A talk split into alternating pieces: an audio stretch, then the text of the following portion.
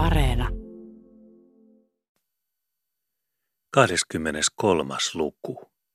Luku, jossa vihdoinkin alastalo koko parkkikirjan pöydältä ja lukitsee klahviin, ja jossa tapahtuu muutakin juhlallista, kuten esimerkiksi se, että Härkäniemen aikaisemmat aamupäiväiset aprikoimiset maaherran piipusta osoittautuvat oikeiksi, ja alastalo virittää kuin virittääkin piippuhyllyn edessä helmitaatin työnvirkoihin suupielellensä ja kävelee salissa niin, että savu jää taakse keinutuolille keikuttelemaan, niin kuin Langholmakin tuomari vainaan piippu suupielissänsä häntä vastapäätä. Pukila oli siis, vaikka lommoisena ja nenänpidolta huomattavasti painettuna miehenä, astelemassa takaisin vanhaa paikkaansa kohden peräseinän sohvalla. Alastalo oli kuitenkin valvovana isäntänä hyvin huomannut nenänlatuskaisuudet vieraansa naamassa sekä ymmärtänyt inhimillisiltään syynkin vissiin epävireeseen kapteenikamraatin ja retariystävän mielerattaissa ja sydämen värkeissä koska alastalo jo ruumiin hylliltään oli semmoisilla luonnonlahjoilla varustettu, että hänen laatuunsa parhaiten sopi ottaa asiat pehmoviltaan ja kylki kyljelle sopuvierille sovittautuen, ja koska eritoten tänäpänä ja tällä haavaa, kun oli pitkän tuhtauksen jälkeen parkkikirja viimeinkin melkein kuin valmiina ja kokoon taitettavana pöydällä – Hänellä ei ollut sydämessään tämän taivaallisen halua ja taipumusta nähdä mitään hännänroikon lurputtelemisia ja koipiparien piiloon painamisia ympärillään.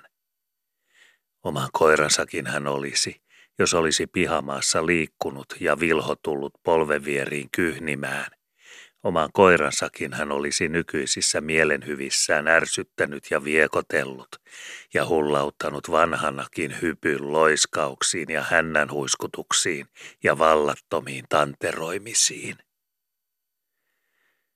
Koska näin oli, niin surmiksensakaan hän ei saattanut nykyisillä myötäisen pyyhkimillä ja alamäen laskuilla suvaita ketään ja naapuriystävää, mieli ruostesarana viroissa ja niska kyynäräkepin kankeuksissa salissansa. Ystävän taputus läjähtelikin pukkilan selässä ja leipoi hartiamaita, ennen kuin sohva oli hamuillakaan ja istumisen vaatimattomuutta tarvitsi ajatellakaan. Kämmen takoi ja suu hyvitti, minkä kumpikin kerkesi, niin ettei pukkilalla ensitinkaan ollut muuta ajatuksen tilaa kuin korjata korviin se, mitä lehtiin sullottiin, sekä sujan puhetta että makulorua. Tämä pukkila, se on Petteri ja meidän piilman. Herra Haminassa nenän nirkosta lahkeen puhtiin ja kapteeni kannella kurkun kiljusta silmän sihtiin. Harjattu pidoissa ja pentele käräjillä, isäntä kotona ja priimas pitäjässä. Oi umperi sinuas, missä olen nähnyt sinua jumalattomampana kuin Kööpenhaminan lasikellarissa, sikaari röyhymässä suupielessä ja silkkihattu takakenossa päässä, kun kapteenit lystäilivät ja mamselli lavalla vilkutti lihavia koipiansa silmien edessä ja molemmin käsin viskeli tylleröisistä poskistansa lentomuiskuja sinulle. Hiivatin mies jo nuorempanakin. En ikinä unohta Langholman häitä, kun veivasivat valssia kolme vuorokautta umpeensa. Pää välillä vesitynnyriin ja uusi tyttö kainalo taas ja laattia silahtamaan. Alastalo pomitti pukkilaa jo peukalollaan etupuoliinkin. Ja räiskyy sinussa piru vieläkin, kun kutittaa. Älä yhtään kiellä. Kun vingahtaa viulu hääsalissa, niin kuka alkaa kurkistella kulmatupsujen salta hartaamin salissa kirjaville puolille, ja kenen ketarat pian antavat oppia nuoremmille, kuinka anturaa entisaikaan vilauteltiin, kun tanssittiin häitä ja kainalossa oli hempiä kuljettava. kukas kysyn, ellet sinä, samainen syntinen ja ainainen pukkila Petterin polkimilla. Jo olisi Petter ollut enemmän kuin ihminen, ellei mielensieni olisi imennyt makeita sanoja kaikkiin rakoihinsa, niin kuin pehko puuöljyn sivelyt, ja mies samassa ollut joka tappuraltaan tulessa. Hullu silloin itseänsä rääkkää ja alahuulta harmin lerpuilla roikottaa, kun leuan alustaa hivellään ja ihminen on huomattu ja veret virkistyvät.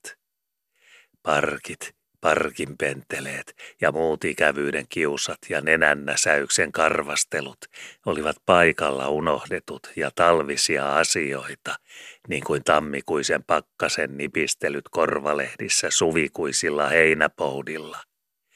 Poissa mielestä kuin kirjoitus pyyhityltä rihvelitaululta. Käsi alkoi nakoa tahtia ilmassa, polvet nytkähdellä, ja pelaaviin silmiin virmasi kymmenen karvasta pentelettä polskille ja pirulloiskille.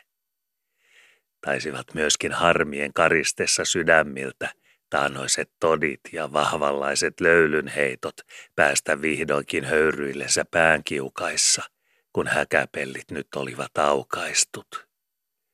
Lysti ainakin, kun sai lopullisesti ja rehellisesti olla iloinenkin ja itseänsä taas ja leiskuvaa poikaa hyvässä seurassa. Minä ja sinä ja Härkäniemi Malakiaksena kolmantena ei tarvitse tämän pitäjän hävetä kapteenejansa. Pukila oli kiepaissut alastalon toiseen käsikynkkäänsä.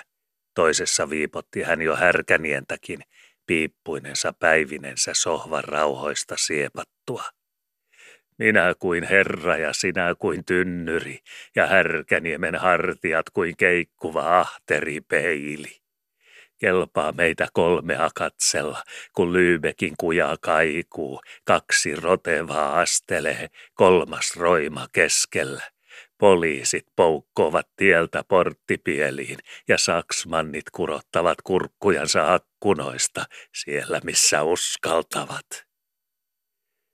Pukilalla oli henki hatussa niin korkealla, että toiset molemmatkin käsikynkässä kummallakin puolella tempautuivat vanhoihin virmoihin, ja laattia läiskähteli salissa, kun kolmikko tömisti ja marssi. Pukkila pisimpänä keskellä, tukassa turjaa ja harjanleiskaa. Alastalo vasemmalla, lihava riittävästi puhistakseen mahtavasti. Härkäniemi oikealla, hartioiden hartaudella korvaten, minkä säärten potkolta puuttui mittaa. Minulla järki ajuissa vilpas kuin kärppä kivilouhikossa ja viekas kuin vesi sauman raossa. Sinulla alastalo kieli suussa ripsas ja juurillansa, kuin siimaasi valtava siema piiskan varressa – ja härkäniemellä pivon koura kuin kämmen pihti ja ääni kuin kärryjen kolina kivimäessä. Nämä kolme kun kulkevat, niin ne auraavat tien. Ja siellä, missä ei järkeä kuulustella, siellä vältetään pivon pihtiä rintapielissä.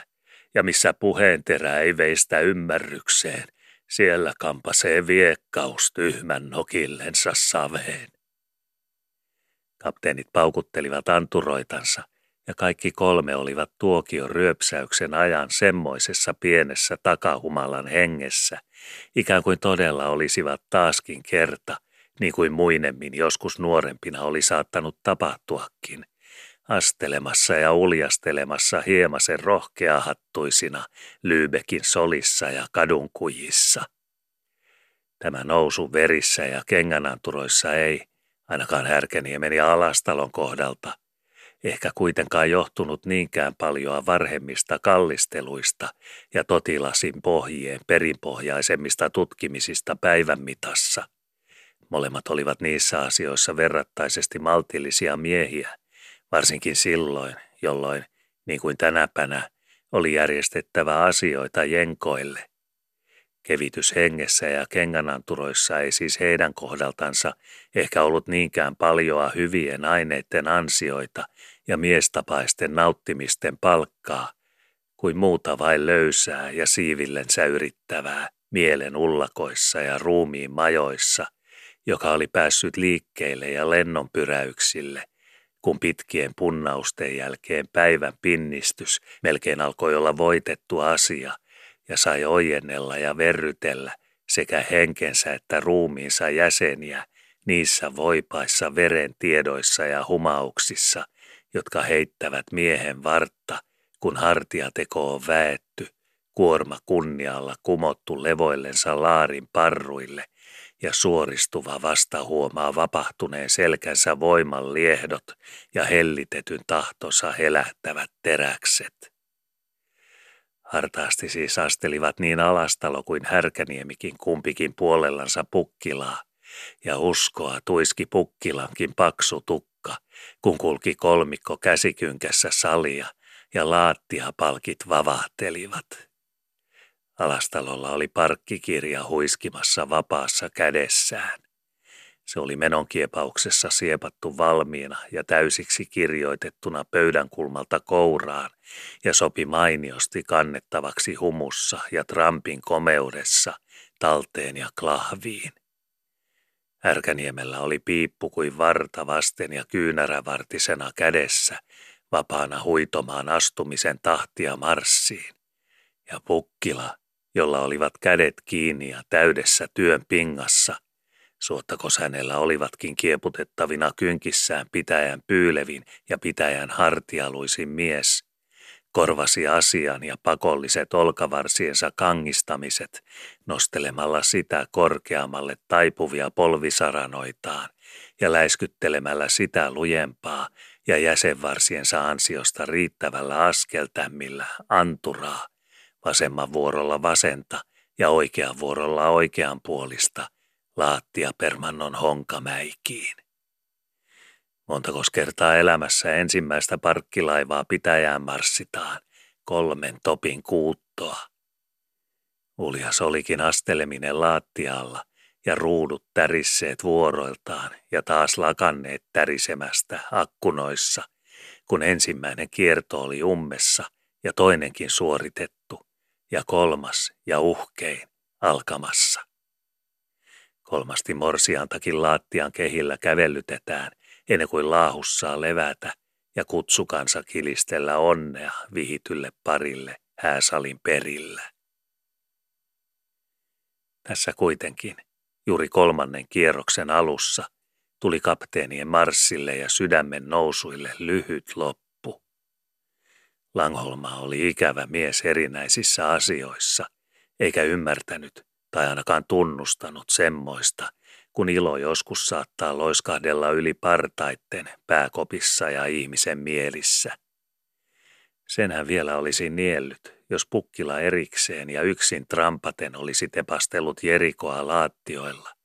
Olisi ajatellut vain, että virkistelkööt pukkila ja miesparka itseänsä nyt hiukan, kun koko päivän on saanut painaa pilleriä kurkustansa ja rääkätä itseänsä niin, että surku on vierestäkin katsellessa tullut, niin kuin maha vaivaista.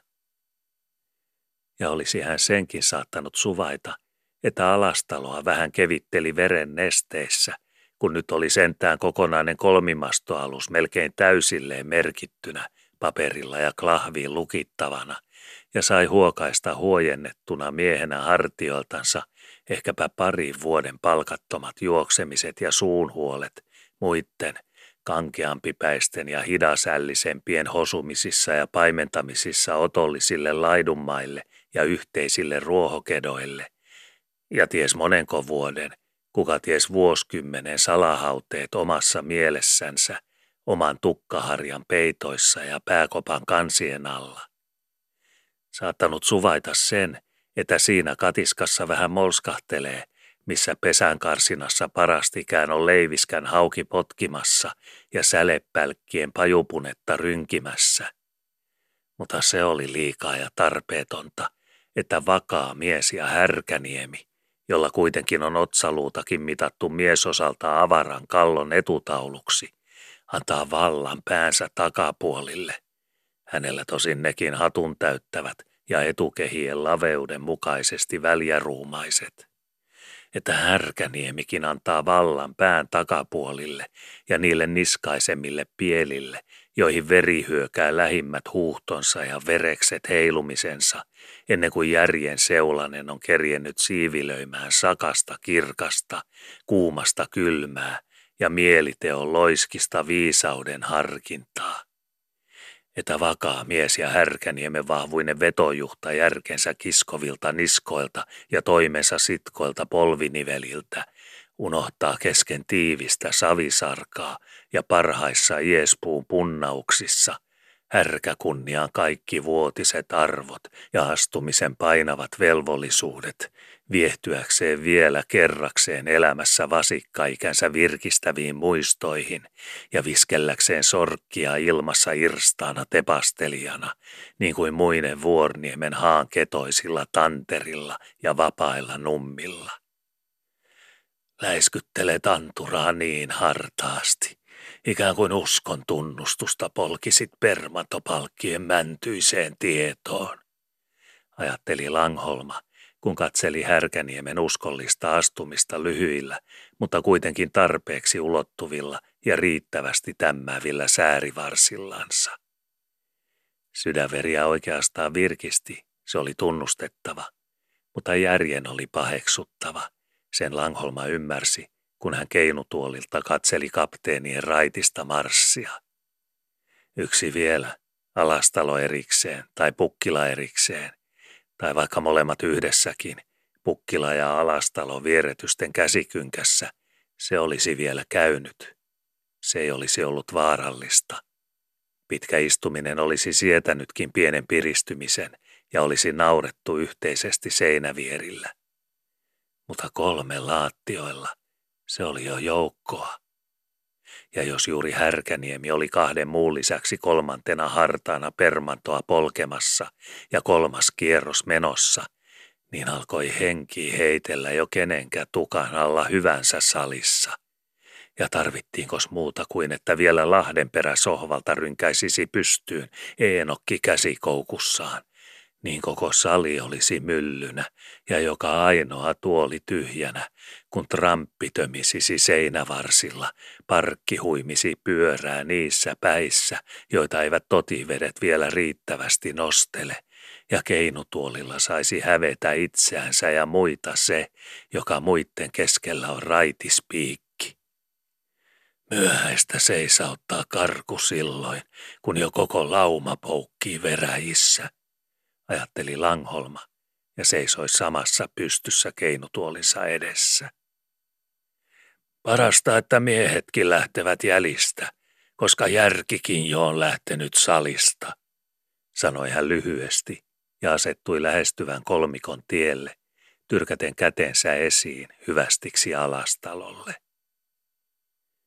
Kapteenin marssi oli keskeytynyt paikalla ja käsivarret hellenneet kynkästä. Mikäs kiire sinulla?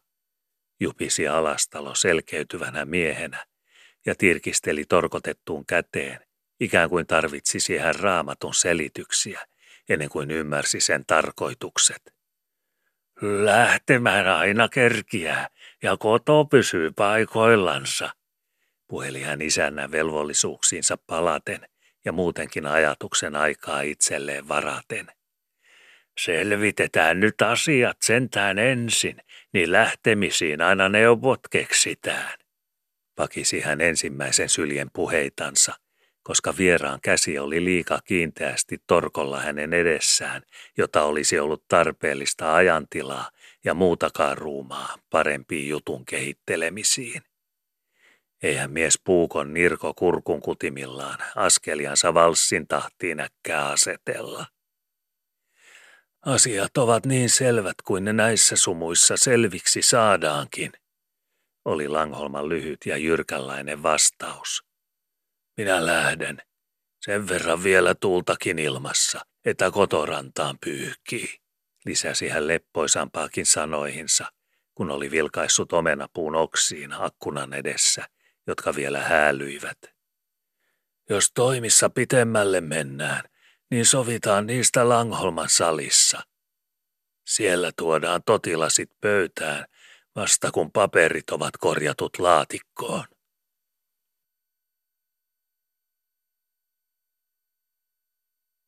Tätä viimeistä sanoessa olivat Langholman silmät taaskin tiukistuneet, ja ne olivat merkitsevästi kiinnitetyt parkkikirjan lehtiarkkiin, joka asiakirja epäilemättä olisi tällä hetkellä saanut olla arvokkaammassakin tallessa kuin alastalon vähän huippivan vasemman käden viippeillä. Hieman hämäytyneen alastalon oikea käsi oli samalla pakolla otettu kouraan ja Langholma hyvästeli, kuten sopi, ensimmäiseksi isännän. Sinä olet taitava mies, Herman, ja tiedät neuvot, kun luovitaan vastanokkaan, ja karinkärkeä on kummallakin puolella reilinkiä, kuin piikkiä sahanterässä sen syövällä syrjällä. Langholma oli pitänyt sopivana lauhkeentua, koska paiskasi kättä ja oli lähtemässä. Mutta selvillä vesillä vie suora kurssi pisimmälle, ja minä luulen, että minunkin käteni silloin riittää ruorin varteen. Palataan asioihin Langholmassa. Vielä oli Langholman kuitenkin, ennen kuin hellitti alastalon tavallaan kuin typistyneen käden, sanottava pieni viisauden suolakin. Liikataito voi joskus vaikka sekoittaakin rätingit ja liika koristusriitingit, sanoi hän ennen kuin kääntyi isännästä, tällä haavaa melkein kuin sormille näpätystä ja hienoksiltaan neuvottomasta, vieraisiin. Pukila oli lähinnä, koska seisoi vieressä. Vilpas mies sinäkin olet järjeltäsi, niin kuin itsekin taisi äsken sanoa, sai Pukkilakin lukutodistuksensa. Mutta ei jänistäkään auta pitkätkään koivet pitkien matkojen tekoon, koska loikkarilta juoksun älli kiertää kehää. Sinäkin olisit itseäsi viisaampi mies, jos vilppaudellasi olisi vartta ja järjelläsi suuntaa saman verran kuin nopeutta. Sinä vältät liukkaasti nenälle tuppaavan vaaran, kun se on tuuman päässä, mutta törmäät samalla puhdilla kyynärää loitompana pääsi seinään. Virkkuakin silmää on viisasta käyttää pitemmällekin kuin nenäorren kärkeen. Härkäniemikin sai viisautensa, kun kerta vauhdissa oltiin ja kädenvuoro tuli. Sinulla on miehen koura. Miestä olet muussakin, ja hartioita sinulla on vaikka kahdenkin miehen varoiksi. Ja järkeäkin on jykevän otsaluusi takana tarpeeksi, kun vain viitsit sitä käyttää. Parempaankin sinussa on miestä kuin laattioiden tömistämiseen. Kapteenit olivat nyt jokainen saaneet nuhteensa, ja Langholman hyvästely jatkui, antaen yleisen lähtömerkin, sillä kaikki olivat nousseet paikoiltaan, ja koko sali oli tuokiossa yltä yleisenä hyvästelyn hälinänä ja kättelemisen kohinana. Oikeastaan oli kaikilla kyllä tunto, että tämä oli ehdottomasti liika varhaista.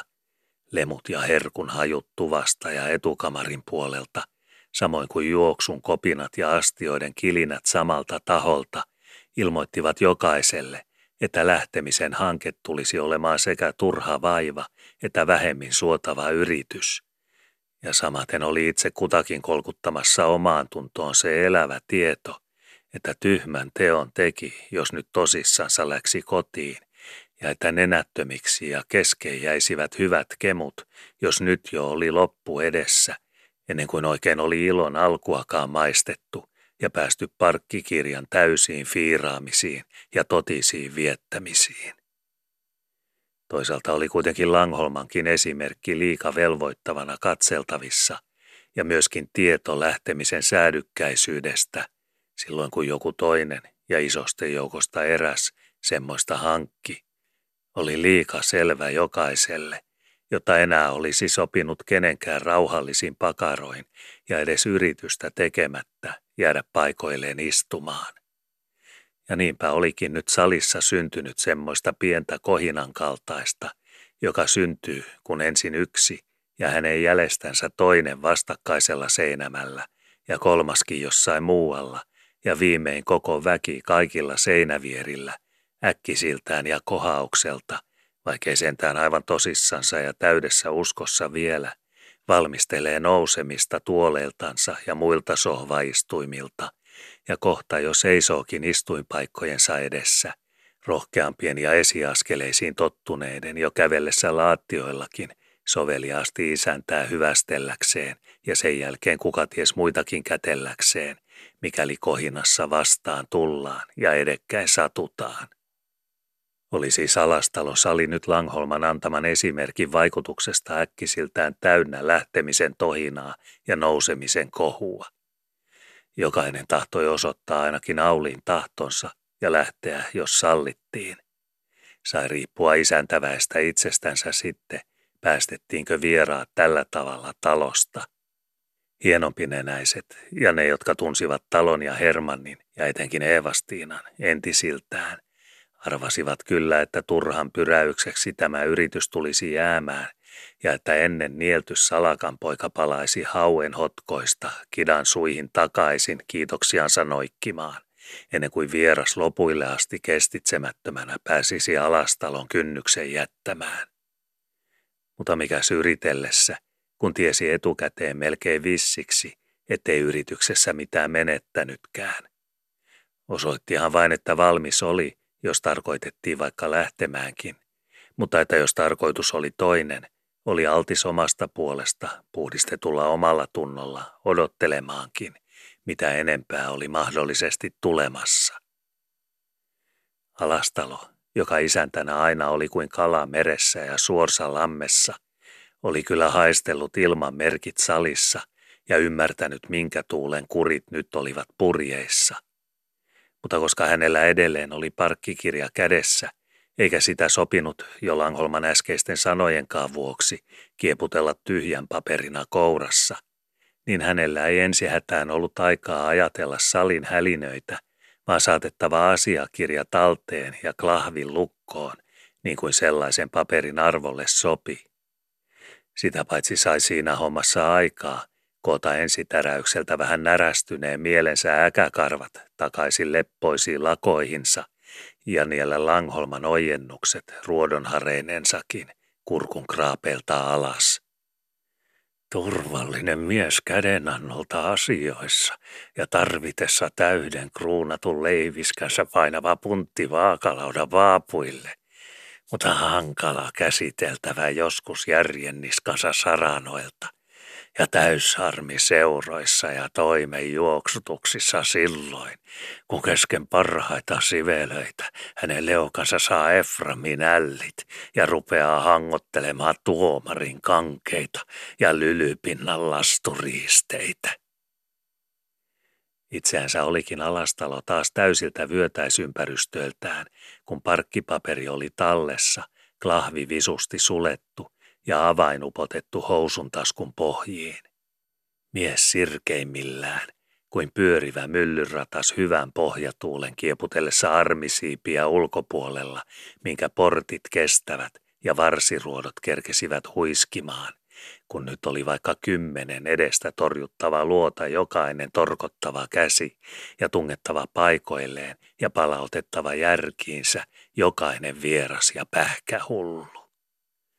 Alastalo hyöri ja puhisi, punoitti ja ähisi, kieri kuin kerä, työnteli lähteviä takaisin, epäsi tavoitetun kätensä, käytti voimaa ja voiteli puheella – painoi lievällä väkipakolla miehiä hartioista takaisin istuimilleen, käytti silmää sinne, minne ei käsivarsi ulottunut, sutkautteli ja kehoitteli.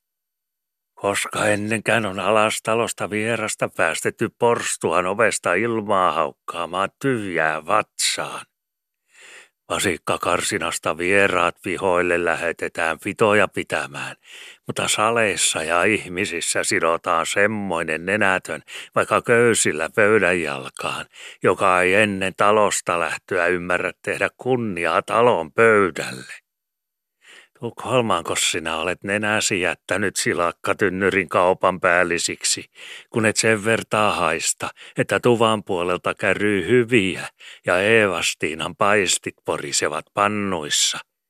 Sain Urdeval muistutuksen ja sen läiskäyksen selkähartioihinsa, joka opetti hänelle, mille kryssille hänen oli käännyttävä, jotta kurssi olisi takaisin hänen entiselle tuolillensa.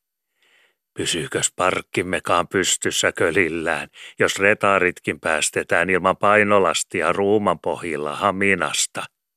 Ihmetteli hän yhteisesti kaikille ja punnasi samalla kaksin käsin edestään Lahdenperää takaperittäin sohvaa kohden.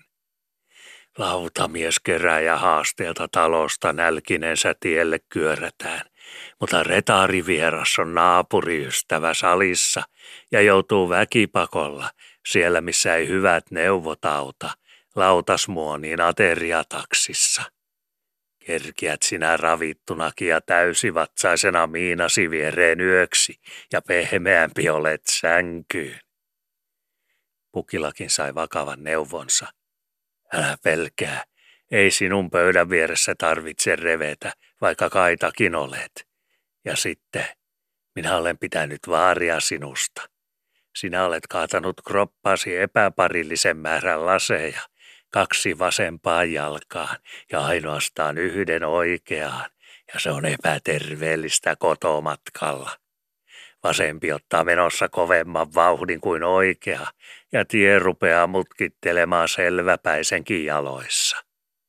Odota aterian jälkeen, niin saattaa siitä lasit parillisiksi kumpaankin jalkaan, ja menosi on varmempi. Sinä ymmärrät hevosasioita ja tiedät, että hevonen aisoissa, häntäpää länkiin valjastettuna, olisi rivonäky tiellä. Mutta selväpäisenä parkkipidot jättävä vieras olisi melkein yhtä nurja katseltava ketarillansa. Odotan niin kuin sanoin, kunnes ateria on syöty, niin olet viisas, etkä kadu myöhemmin. Alastalo oli kaikkialla, puhui, selvitteli ja työnteli. Käytti voimaa siellä, missä ei sopu auttanut, ja suunkopua siellä, missä käden rynnistys olisi ollut turhaa. Ja pian oli sali taas asetettu ja rauhassa, ja enimmät paikoillaan. Pukila pakisteli sohvillaan ja oli vieläkin estelevinään, vaikka istui jo varmasti nahkasilla. Oma aika menee hukkaan, oma aika menee hukkaan ikään kuin olisi työpäivän meno kysymyksissä ja selän lepo taksituhtauksen jälkeen. Lahden perä hörähteli vieressä. Vieras täytensä tekee, täytensä tekee. Ja oli altis, ikään kuin jo olisi ateria sovissa istunut. Täytyyhän jäädä, ettei sinun myöhemmin tarvitse ruveta rommejasi mäelle kaatelemaan. Yritteli Härkäniemikin entisestä sohvan päästään peitellä pakollista peräytymistään. Ainoastaan Langholma oli pysynyt järkähtämättömänä lähtöpäätöksessään. Hän oli kätellyt kaikki salissa ja torjui alastalon viimeisetkin estelyt. Kyllä sinulla neuvoja riittää kuin harakalla naurua, hymäytti kuin leppoisasti, vaikka horjumattomana. Ellei oma ymmärrys lähtemään käske, niin viikon saisi vieras viipyä jos tässä talossa isännän sanoja alkaisi niillä virsillä noudatella. Sanoi hän vain ja lähti huomaavaisena miehenä etukamarin lävitse ja tupakamarin kautta tuvankin puolelle hyvästäjänsä lopettamaan ja emäntää kiittämään. Tämä matka tuli kuitenkin lyhyemmäksi kuin olisi saattanut arvella, ja nopeammin kuin kukaan uskoi, kaikkein vähimmän nähtävästi Langholma itse – oli hän taaskin etukamarin oven suulla, tällä kertaa peräytymismatkalla ja ilmeisesti alla kynnen ja lyötynä pataljoonana. Isosillakin ovat nimittäin joskus isosempansa, ja sen olisi Langholmankin järkimiehenä pitänyt jo edeltä käsin ymmärtää. Ja ellei oma ymmärrys sitä olisikaan sanonut ja tavannut asioita selväksi hänen päässään, niin olisi hänen ainakin pitänyt noukkia oppia korvainsa takaa ja tietää vanhoilta kokemuksen muistoilta, että alastaloa ei Eevastiinan emäntänä ollessa ja saman Eevastiinan käden ollessa edes tavallisilla höykillänsä saati sitten täysissä pitomenoissa. Alastaloa ei vieras, eikä varsinkaan vierasten vieras, jättänyt tyhjiin vatsoin ja viiden räätin kestitsemättä, silloin kun talossa oli hyöritty hameet lennossa jo viikon päivät, juuri samaisen päivän, ja miksei osalta samaisen vieraankin varalta. Pöytä vihdoinkin valmiiksi katettuna ja katsottuna etukamarissa, leipäkoritkin ladottuina ja korkeina paikoillansa kuormia sanot kuvan pöydän kummassakin päässä.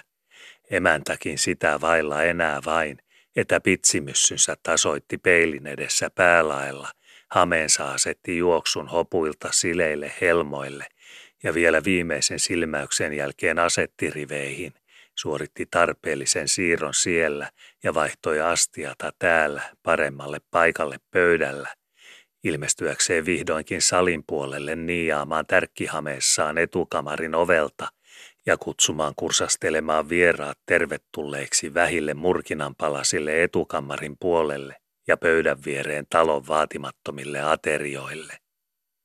Semmoisille tämmöisille pienille, mitä meillä on tarjottavana vähäistä. Selkä edellä ja kynnyspuuhun kompastellen oli siis Langholman nyt Eevastiinan työntelemänä palattava etukamarin puolelta saliin, jonka hän juurikään oli niin komeasti jättänyt. Ei puhettakaan lähtemisistä nyt, paukkui Eevastiinan kieli, kun Langholma jo oli tungettu kynnyksen toiselle puolelle ja talteen toisten joukkoon salissa. Koohoko sinä olet päästäsi, Herman, kun päästät parhaimman vieraan talosta, juuri kun salaatit jo ovat karoteissa ja pata-arkulla kantamista vailla. Minulla hoppu, siviällä kiiru, rauhalla juoksu kellan ripettä tänne, valkoisen varistusta tuonne, herkun hemaa ruudunpitsiksi, missä vielä on vierimätön paikka mureinen kipenällekin kukkuran kukuilla, maun munavaa riviriimiksi, missä vielä on viimeistäkin helakkaa kirjaamattomana punaisillaan. Minä joudussa varistamassa, siviä lennossa ripottamassa, rauha juoksui varvastamassa vatia pöytään, minkä valmistuu käden ketteristä silmää hipovaa ja kitalakea kutivaa, kukkuran täysille ja kyllän kumoille kannettavaa. Emäntä oli pieni kuin kerä ja hyörivä kuin orava, kun alastalo sai kuulla toimellisia ja Langholma totella. Miehet isoset kuin mastopuut, mutta järkeä päässä niin vähän, ettei ymmärryksen murenen neulan silmää täyttäisi. Kiiriä kieri salissa sanaryöpytys, kun Langholma verkaksiltaan sai peräytyä takaperin keinutuolia kohden elohopean edestä. Laivojanne te osaatte rustata ja piippujanne imeä, mutta muusta ette ymmärrä paljoa mitään.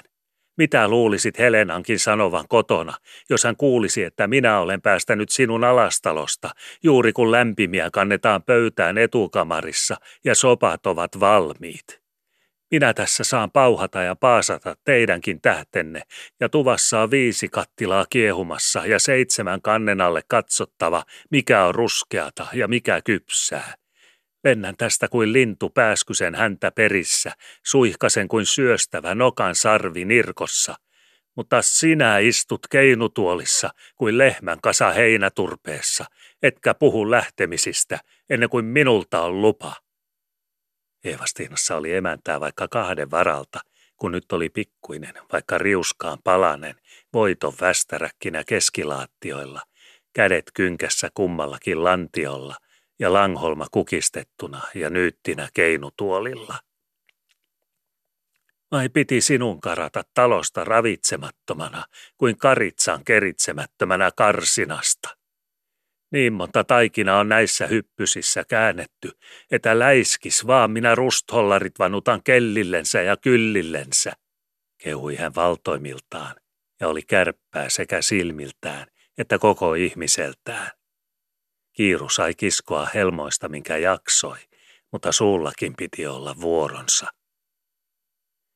Ihminen on vahingoniloinen otus, vaikkei hänellä olekaan hammasta tuuma määrältä irveen, niin kuin ilveksellä puunoksalla. Ja Härkäniemikin oli mielikseen katsellut, kuinka kauniisti Langholma oli säntätty takaisin toisten joukkoon ja keinutuolille. Tuvasta takaisin taisi olla lyhyempi matka kuin tupaan mennessä. Nauroi hän viurutteli ahkaisiansa linkkuun taitetulle Langholmalle keinutuolin käsipuitten välissä. Vanhat ehkä olivat oikeassa siinäkin, kun sanoivat, että miesaskelissa ja syltä saappaissa lähtiä usein palaa tieltä takaisin hameissa ja helmaliepeissä. Naurahteli hän ja siirsi piippua toiseen leukapieleen. Sinä Eevastiina vaan olet entisissä hyökissäsi, kehui hän uuteen hengenvetoon vapautuneelta suupieleltään. Poski yhtä sileä kuin syyskuinen omena kyljiltänsä ja silmissä virma kuin kesäkuisella varsalla kedolla. Lasketteli hän vanhan pojan varmojansa ja taitaviansa. Herman rakentaa parkin nyt, lisäsi hän toimellistakin sekaan, jotta olisi nuotinvaraa jutun jatkoksikin, eikä tarvinnut liirutella semmoista, joka loppuu kesken, kun sitä yrittää vanha mies. Vanuttelemisiasi kehuit, ja saatpa nyt pistää taikinaa käymään taikinaan jälkeenkin, että on laki leipää täynnä varras vartaa viereen orsilla, kun varvimiehet tulevat ja kyrsää kysytään. Enempää ei Härkäniemi ennättänyt lakeasta parrastaan, kun Eevastiina jo oli äänessä ja kädet entistäkin korkeammassa puuskassa. Vai laiva taaskin, pauhasi hän ja oli ihmettelevinään. No arvasin minä tuo jo merkeistäkin. Kohta kun Herman syksyllä tuli kotiin, aloin minä hokea, hoin hokemasta päästyäkin. Pistä nukkumaan, älä käännä kylkeäsikään koko talveen, niin vähemmän vahinkoa saat toimeen. Vai laiva taaskin, sanoi hän uuden kerran ja oli ylpeä niin, että hiuksia huiski. Paimenna kymmentä hullua vasikkaa haassa, tai kaada järkeä vaikka kauhalla ainoan oman miehesi yhteen ainoaan pääknuppiin. Yhtä turha ja toivoton toimitus. Vai laiva taaskin, ja päälle päätteeksi parkki, sano vieläkin, vaikkei asia sanomisesta parane. Parkki laiva. Ikään kuin ei ihmisellä muutenkin olisi ristirasitusta ja hameen hyörinää tarpeeksi. Evastina emäntä pauhasi ja paasasi ja oli ylen tyytyväinen. Silmäsirkut räiskyivät iloa ja ylpeyttä, se minkä ruskuaisissa oli elon livettä. Pieni ketterä vartalon kerä tuskin saattoi pysyä aloillaan, koko ihminen sykähteli toimittamisen tarmoa. Vai parkki mukamas nyt rakennetaan, parkkilaiva, antoi hän kielensä käydä. Osaatte te tupakkaanne kärrytellä ja totianne hörpätä ja harakan varpaitanne paperille piirrellä. Mutta kun työ on tehtävä ja tosi edessä, niin mitä apua teistä on silloin? Koko syksyn olen hoputtanut Hermannille, kokenut ja hoputtanut. Mylly käymään Herman, myllytä jauhoja Herman, mennävuotinen laari pyhäimiesten päiväksi ja tämävuotinen laari Maarian päiväksi. Puolisataa varvimiestä koko talven tuvannurkissa ruokaa kärkkymässä. Saako siinä Hameelieve montakaan minuuttia levätä alallaan Mikkelistä Valpuriin, ennen kuin ovat kaikki piimäkannut mitatut ja voinaulat punnitut ja sahtisaavit käytetyt ja vellipadat keitetyt, kammiot juostu ja kalatiinut tyhjennetty? Saa siinä taikinatiin olla koko talven uunin nurkassa kipistymässä ja leivinuuni kuumana, ennen kuin on jokaiselle kyrsä pivoon. Kymmenenkin kertaa ja kaikki kolminaisuuden saarnat olen minä Hermannille manannut, sanonut ehtoosti ja muistuttanut aamusti, aloittanut maanantaisti ja lopettanut lauantaisti. Pistää hame yllesi ja leivo yksikin taikina. Sotku purtilo ja vatka vanuke niin tunnet, että porottaa olkapäissäsi ehtoosti pahemmin kuin jos kirjoittaisit nimesi vaikka tusinaan parkkipaperiin. Mutta mitäs Hermannista? Kävelee yökaudet kamarin lattialla edestakaisin, raapii päätään ja höpisee laskujaan, niin ettei toinenkaan saa maata rauhassa edes sitä aikaa, kun kieli lepää. Vai parkki, siunhan vieläkin. Mitä on Herman tekevinään kolmella mastolla, kun ähkii ja puhkii pahemmin kuin sepään palje jo siviä reilingillekin kiivetessä ja laskuportaita kavutessa? Ennen pistän hameeni solmuun ja kippaa vaikka minäkin jokaiseen kolmeen parkintoppiin peräkanaa, ennen kuin Herman on ensimmäisenkään märssyllä. Sen minä takaan, kerskui emäntä valtoimiltaan ja oli niin ilmi Eevastiinaa, että oravaksi olisi vielä uskonut eukon ja käppyrän kerän. Sinä Evastiina taidatkin olla ensimmäinen mies toppiin livistämään, kun parkki keikkuu valmiina Alastalon rantalahdella ja juodaan pitokahvia uudessa kajuutassa. Härkäniemi se oli, jonka vanha poikaveri oli tottumattomiltaan vilpastunut näin paljoista naisäänen kiminöistä, ja nyt hörähteli piippunsa tyveniltä omiansakin ja valakan hirnojaan Eevastiinan kielen raviin. Kopautetaanpas veto taaskin kourasta kouraan, niin kuin muinoin siviään krymppäjäiskalaa seissakin. Kiipesit silloin, 17 vuotta suiviampana, tomuriepu kädessä pyyhkimään ensimmäiset merenpölyt siviän etumaston uusilta saalinkisarvilta, ja minä sain menettäneenä miehenä tuoda seuraavalla suvireissullani sinulle hullin tuliaisiksi sinun suuren kirjavan merinosaalisi. Läjäytetäänpäs uusi veto, rehellinen muisku minulle keskelle merimiehen suuta koko pitoväen nähden, ellei sinussa parkkimme vihkiäispidoissa enää ole kapteenskaa kiipeämään isomaston märssyyn ja flakaamaan silkkilievettä siellä, missä jäljemmin huiskivat tervalahkeet. Härkäniemi siveli paksua huulipartaansa, ikään kuin jo olisi herkunjälkiä korjaamassa jouhiltansa.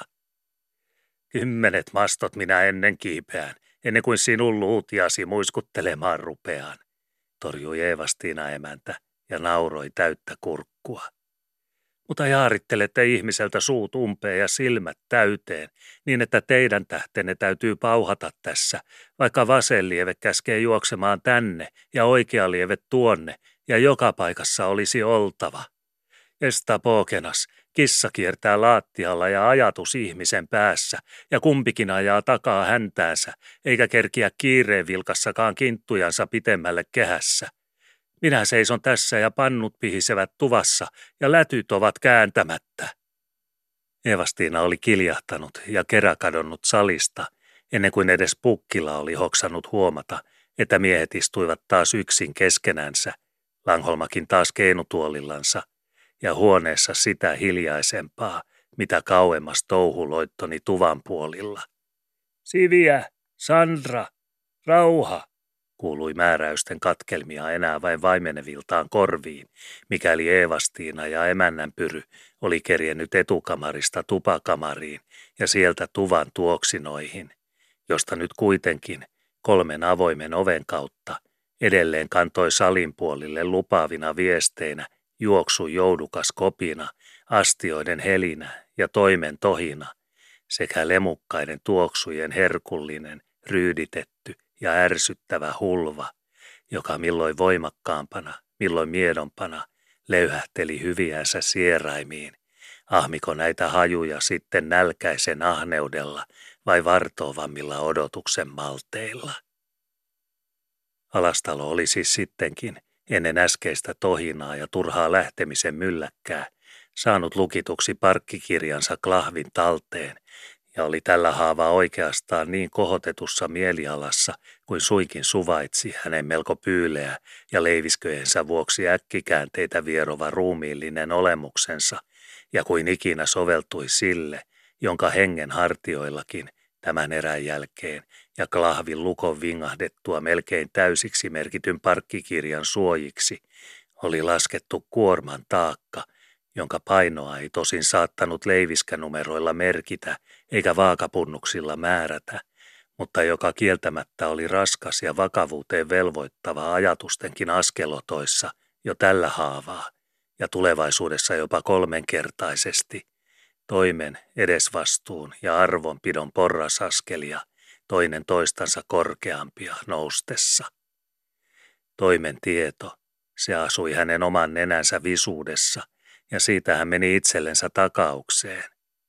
Edesvastuu, sen sälytti hänen niskoillensa muitten usko, ja se oli jo polvia kysyvämpi ja taipeelle käyvämpi yväsäkin kuormaa hengen ryntäillä. Mutta arvo, arvo ryhää ihmisen selässä.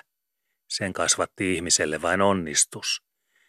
Ja onnistumisen menestystä oli kannettava aina edelleen liukkailla tikapuilla ja yhä ylemmäs kukkuloille, jotka livettivät milloin hyvänsä anturan alla. Eikä liukastunutta ja kerran nilkkansa taittanutta enää nostanut kompastuksen jälkeen jaloillensa, ei oma rampa toimi, eikä vieraan nilkuttava usko. Alastalo siis oli kohotetulla mielellä, mutta kuitenkin niissä kehissä, jotka hänelle asettivat hänen ruumiinsa hyllikäs pyöreys ja hänen henkensä yhtä hyllikäs viisaus ja varovaisuuden vatsarunta. Olihan tuo mukava seikka, että vieraatkin olivat taas paikoillansa pyräyksiltänsä ja että Eevastiina oli saanut hillityksi Langholmankin, niin että salissa nyt oli levollista ja kaikki koolla, siksi kunnes käveltiin aterialle. Näin hän oli ajatellutkin, että oltaisiin tasaisesti aluksi ja ikään kuin maisteltaisiin odotellessa ja sittemmin pöydän vieressä etukamarissa, miltä tuntuu mielenolossa, kun humisee omissa ja luultavasti itse kunkin muunkin verissä tieto, että kangotus on nyt viimeinkin palkittu ja iso kivi sittenkin käännetty sille kyljelle, jolta se kierii rytisee myötärinnettä alamäkeen niin, että rinteet tärisevät, kun vain päästään rytisemään.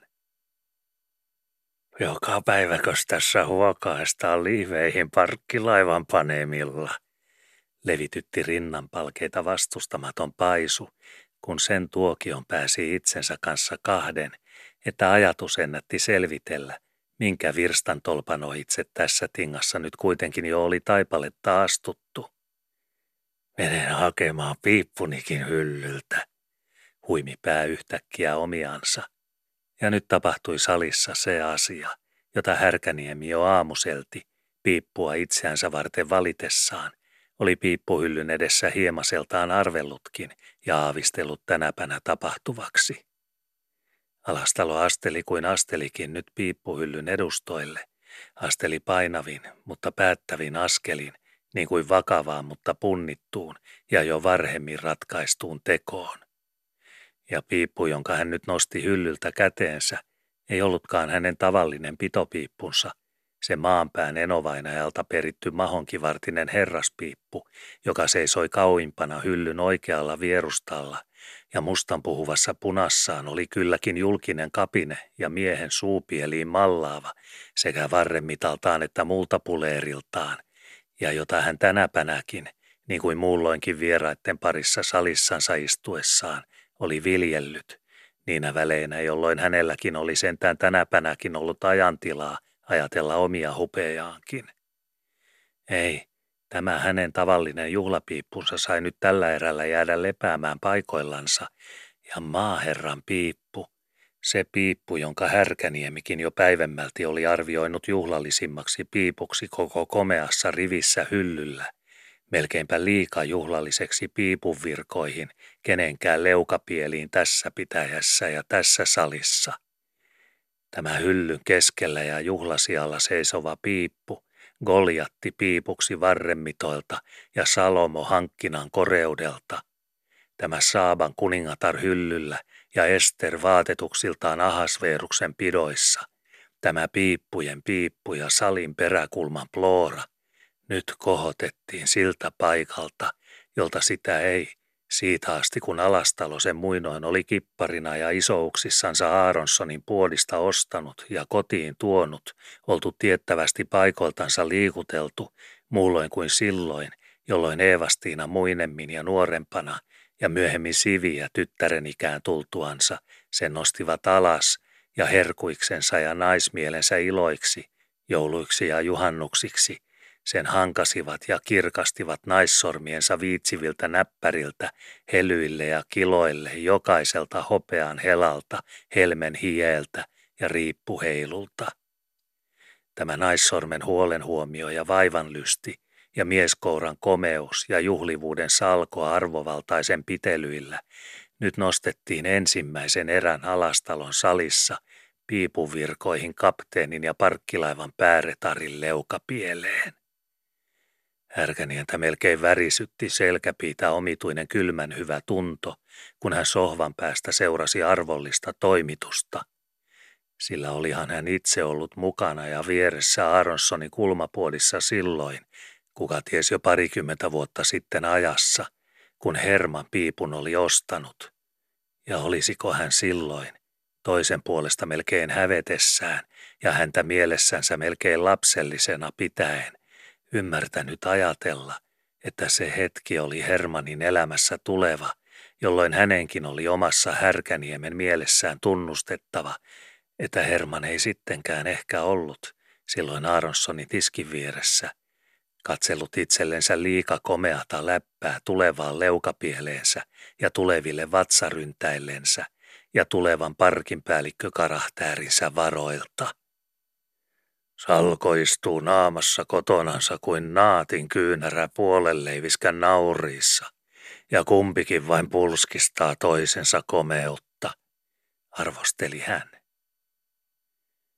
Myöskin Pukkilalla oli tapaus jo sihdeissä, ja hänen krymppäsi sydänkukkaroansa julmasti, kun hän muisti, kuinka monta kertaa hänen sormenpäänsä olivat syhyneet saman piippuhyllyn edessä samaan piipun varteen, jota Alastalo nyt julkisiltaan piteli kädessään.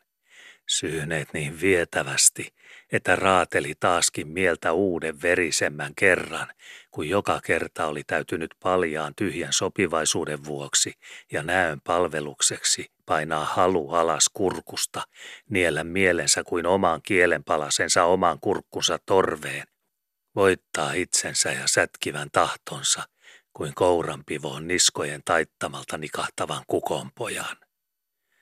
Ääspiikkineen peltonurmen kokkareissa savimultaa murentamassa ja äimäneulan kärki sormellihoissa tikkuriisteen penkomilla ei leikannut tuimemmin saran viilettyyn kamaraan eikä riipinyt likempää kirpivään ihmisihoon, kuin nyt leikkasi tuntoa ja riipaisi sydäntä se teräksinen tosi ja kivistävä vissi, että riiteli mieli minkä riiteli – Herman nyt kuitenkin oli tällä haavaa ja tällä hetkellä parkin paperi täysiksi merkittynä klahvissansa, se mies salissansa ja sen vartinen pamppu hyllynsä edustoilla, joka kenenkään karsastamatta ja moitteen sijatta ja hänen itsensäkin Petterin tunnon ja mielentunnustuksen myöntämältä, hämmentelemättä saattoi nostaa leukoinsa ja viljeltäväkseen minkä piipun hyvänsä hyllyltänsä, vaikkapa itse maaherran piipunkin,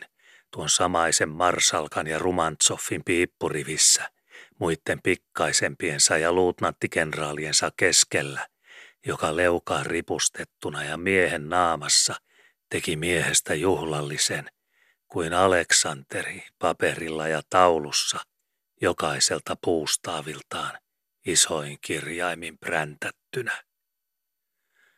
Akki kädessäkös tästä lähin pitää akumentti isännä ja prikikipparin puhutella rusthollaria ja parkin kapteenia ja teititellä Petterin noikein Hermannia ja pampuravatsaa Matsoniksi ja alastalon isoseksi. Rääkkäsi Suomi pukkilla runneltua mieltänsä ajatuksilla ja ohdakkeilla. Yleensäkin oli salissa havaittu alastalon arvollinen hommastelu piippuhyllyn edustoilla, ja montakin ja yhä useampi vilpastuva silmäpari seurasi huomiolla sitä, kun salko ja piipunparoni nyt vitkaksiltaan nousi siltä paikalta ja hyllyn kunniasialta, jolta kukaan ei sitä tähän mennessä ollut vielä nähnyt liikuteltavan, ei edes alastalon itsensä leikiltä kohottamana ja muille ylpeydekseen näyttelemänä, niin monta vuotta kuin jokainen muistikin sen seisoneen helmisessä julkisuudessaan ja samassa nojossaan koskemattomana hyllyn keskellä. Enokkikin ja Krookla, toinen sohvan kulmastansa ja toinen kaakelimuurin nurkan takaa, osoittivat vissejä virkistymisen merkkejä paikoillansa ja niitä silmän hieromisia, joilla ihminen kirkossakin aamenen paukahdettua korvaan taas palaa penkissä itsensä ja mielenjäseniinsä pitkän saarnan aikaisista hengen kangistumisista ja ajatusten nuokkumisista. Hekin molemmat heristivät nyt silmiinsä ja hieroivat unet ajatustensa akkunaruuduista, kun alastalo raikasna miehenä ja retarin heitolla nyt viskasi maaherran piippua kädessään, siten että helmeä heilahti ja nauhaa nakkautui kaarille ilmaan koko kyynäräisen koruvarren mitalta, silloin kun isäntä ja piipun herra vauhdilla koetti, kulkiko henki vapaana ja suluttomana varren rinnoissa. Kuinkas muuten? Olihan talossa täysikäinen tytär ja toimekas siviä, isän silmäterä. Avoin oli henki, olisi voinut vaikka kynttilän puhaltaa sammuksiin piipun pesän edessä, hangatun ja peratun putken lävitse. Tyytyväinen oli isä ja tyytyväinen isäntä ja kapteeni, kun nyt oli vuoro turvassa tupota piippu kuntoon. Ja tapahtuikin toimitus levossa ja vakaasti, vaikka hetken vaikutuksesta ehkä vähän laveamminkin ja miestietoisemmin ottein kuin tavallisesti ja kuin oikeastaan oli tarpeen. Ei alastalo aikailut toimituksissansa yleensä, ja nopeasti oli tälläkin erällä valmis piippu sytytetty, ja mies, isäntä salissa ja alastalon kapteeni talossansa, kaikkien katseltavana, astelemassa laattiata sitä keinutuolia kohden, jolla hän kyllä oli varhemminkin päivällä istunut, mutta vain tavallinen piippu hampaissansa ja tavallisen kapteeni-isännän karahtäärissä. Härkäniemi oli arvannut aamupuolella ja piippuhyllyn edessä aprikoidessaan tämänkin asian oikein, eikä siis ainakaan hänellä sohvan päässään ja oman piippunsa takana ollut mitään syytä hämmästellä, kun todella hetken perästä – Kotvan ja pitkänkin aikaa tyhjänä seisoneen keinutuolin lautasaumoissa taas rytisi, ja saman keinutuolin käsipuut ottivat huokaisten huominsa ja vastaan alastalon kaksitoista leiviskää. Mutta tällä kertaa niine mahdollisine painollisineen, minkä kukaties vaikuttivat vastaomistettu parkin retarin sääty kapteeni sivupuhinoissa ja maaherran piipun arvovaaka isännän leukapielissä. Luonnollinen seikka oli muistakin salissa, nyt kun asia oli tapahtunut, se, että muut istuivat ympärillä seinävierillä ja odottelivat, vaikkapa eräät kyllä peräsohvallakin ja nahkaisilla, kun muut vain tavallisilla tuoleilla ja puuistuimilla, että muut istuivat ympärillä ja odottelivat, kun Langholma ja Alastalo keikuttelivat keskilaattioilla ja istuivat keinutuoleissa – Langholma vanhoilta oikeuksiltansa ja omistetulta tottumuksiltansa, laamanni vainaan piippu napitetulla rintapielellä. Alastalo taas, tämänpäiväisten toimitusten ansiosta ja klahviin suljetun valmiin, tai mikä melkein samaa, milteipä valmiin parkkikirjan voimasta sekä muulta omalta toimenväeltä, mies maaherran piippuunkin leukatanoilla ja meriherran liivipullistuksiin keinutuolilla. Langholmakin oli keinutuolillansa jo tyyten unohtanut taannoiset turhiin rauenneet lähtemisen yrityksensä ja lyhyen loppuneet luovinsa tuvan puolilla. Tunsihan hän kotoakin naisväen viikkoiset touhut ennen pitoja, ja sekös sydän hänellä olisi ollut, että olisi omiksikin katumikseen palkinnut Eevastiinankaan vaivat lähtemällä nälkineensä talosta juuri kun räätit lämpimiltään olivat kannossa pöytään ja emäntä parhaassa lennossa. Höyliys on niskan toinen taito, kun jäykkyys on toinen, ja niitä on kumpaakin ymmärrettävä käyttää paikallansa ja tarpeellisessa kohdassa, oli hän pojallensakin opettanut. Olipa Langholma alkanut tuntea vissiä nousua ja kohentumista omassa mielessänsäkin, seuratessaan alastalon arvotietoista hommastelua ja toimenhäärinää piippuhyllyn edustoilla ja maaherran piipun virittelemisissä, sekä havaitessaan muutakin juhlallisuutta ja asettumista salin menossa ympärillä, näin päivälliskäskyä yhteisesti odotellessa, ja kunkin kohdaltansa – omissa ajatuksissansa ja itserakennuksikseensa päivän toimia ja valmistunutta laivan kirjaa hiljaksittain ja omassa rauhassa aprikoidessa ja punnitessa. Tosi olikin, sen Langholma tunsi koko olemisessaan ja tunnusti alttiisti, että saavutus tämän päivän istumisesta oli ajattelemisen arvoinen ja sitä merkillisempi, mitä selvemmille asian lankoja päässään kehitteli. Syystäkin ovat alastalon askeleet tavallista painavammat palkeilla ja piipunpito kourassa käsivarren mitalta totuttua avarampi. Tunnusti ja hyväksyi Langholma sekä ryhdisti itsensäkin juhlallisemmaksi, kun alastalo nyt oli asettunut häntä vastapäätä omalle keinutuolillensa ja salilla oli katseltavinansa kaksi keikuttelijaa keskilaattioilla, arvovartiset piiput kummallakin hampaissa. Langholmaa hyvitti sekin, että oli toinenkin istuja häntä vastapäätä, jolla oli selänvartta tuolinnojaan sama ryhdin mitta kuin piipunvarttakin komeuden mittana kädessä. Mies tarvitsee itsensä tiedon ruumiiseensakin, ollaksensa täysissä leivisköissä, kun painoa kysytään asioiden touvipiuvissa. Ajatteli hän ja tuumi tulevia, kun oman pitäjän mies pitäisi puoliansa talven takaisissakin haminoissa ja punnitsisi pesetaa ja spanjan kultaa samalla kämmenellä kuin muinen riksiä ja Ruotsin hopeata Tukholmassa. Tiivis silmäpari, vaikka akkuna tavoimina aina ja vahti valveilla ruudun takana. Tihti leukapieli ja sanat konteerissa, vaikka kielen saranat liukkaatkin tarvepaikassa. Tuon tarkalle hankkimisen hajukarvoilta ja tuon pihtiselle pitämisen peukalolta uskoo varansa varovakin ja rahansa rehellinenkin, vaikka meren kitoihinkin ja kelmien kauppoihin.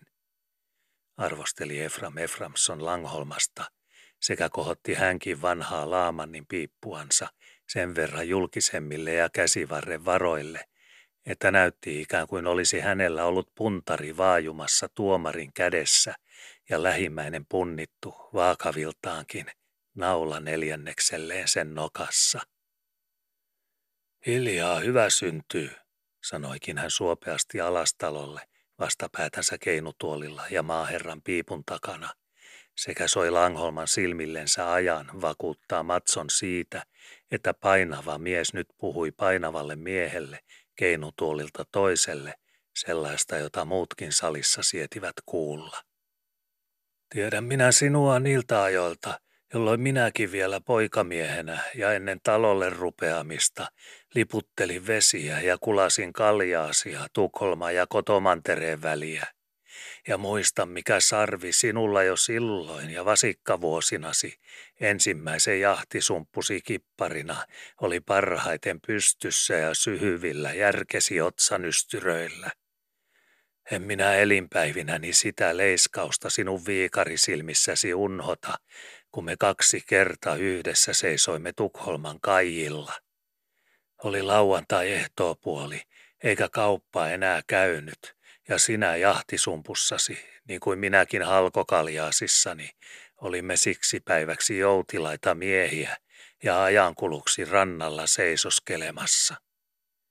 En unhota leiskauksen kipenää sinun silloin vielä vaaleampi karvaisten silmäkulmiesi varjossa, kun sattuu juuri parastikään muuan täysrikarilaiva kevittämään ankkurinsa edessämme redillä. Kettingit kitisevät, pultaaneissa levotonta ja täkillä läiskää juoksu. Jo haistaa ensimmäinen tuukki tuulen, sen jälkeen toinen, ja samassa jo haukkaa jokaisessa raassa pullistuva liina elävää henkeä. Laiva havahtaa kuin huokaisten, keula huomaa kevyeiksi purskuttelut edessänsä, ja kolmen maston purjeet pyyhkivät vapaata haahta sinne, missä sataman suut sinisillänsä sirkuttelevat ja meret ovat rannattomina keulapuun kurkoilla kutsumassa. En unhota silmiesi vilauksen väkeä, kuin häntä huiskan leiskausta urosketun kadotessa pensaspuskiin, kun minäkin veriltäni vilpastuvan ajan nenissä suolameren huminaa satun sanoa tokaisemaan kuin varsaoriin hirnan. Miltäs tuntuisi tepastelu komentokansilla, jos jahdinkölikin olisi parkkialuksen mittainen ja ruori nakattu keulaa kiistämään Atlannille Kihdinsalmen suiden sijasta, sanoin ja lisäsin. Laistot laivan laitavierillä lienevät avarammat kuin väljätkään kotopellot, ja komentosilta komeampi läiskyteltävä kapteenin anturain alla kuin savi isännän askelissa voipaankaan talon saralla. Meren ilmat humistelevat miestä hiusjuuria ja veriä myöten, kun maapakko kiskoo hiet suonista ja kangistaa aiturinkin aisuriksi, sanoin, ja ajattelin valtoimen hetken minäkin – Keinunko joskus Atlannin keinumilla minäkin, vai Langholman raja-aitoihinko minun loikkani loppuvat? Langholma vaikeni hetkeksi ja imi haikun piipustansa. Oli aina hyvä antaa ihmisille aikaa päästä ajatuksen perille, kun jotain oli sattunut vierähtämään huulilta semmoista, jota kuka ties ansaitsi kuunnella, ja sitä paitsi oli suotava tila muiston uruillekin mielen rinnoissa hymistä loppuun mahdolliset nuottiensa haikeat, jos tyydytyksetkin. Hiljaa hyvää syntyy, sanon, toisti hän siis ja vahvisti sanansa, ennen kuin enempiä jatkoi. Kuka ties sinäkin vielä muistat saman tuokion Tukholman satamassa ja Kajilla, ellet ole unhottanut niinä vuosina, jotka ovat kuluneet, mutta minulla se on pysynyt mielessä elävänä niin kuin eilinen päivä. Ja kun sen jälkeen näin sinun seuraavana keväänä, en enää jahdin suoravartisen helvarin kangoilla, vaan oman kaksimastoisen kaljaasisi ratinsarvien kieppumilla. Ja vuosien kuluttua jo kipparina kuunarin rikisessä kuutossa, kunnes mastoissasi jo oli molemmissa raat ja Brikin kapteeni tarjosi Englannin tulihaisia alastalon rannassa, niin joka kerta minä ajattelin väläyksen väkevää sinun silmäsopessasi muinoin Tukholman kaijilla, ja ymmärsin kasvusta, että veriin oli siementänyt eloruista, jonka varsissa olki ei vielä ollut lykännyt ylintä solmuväliänsä.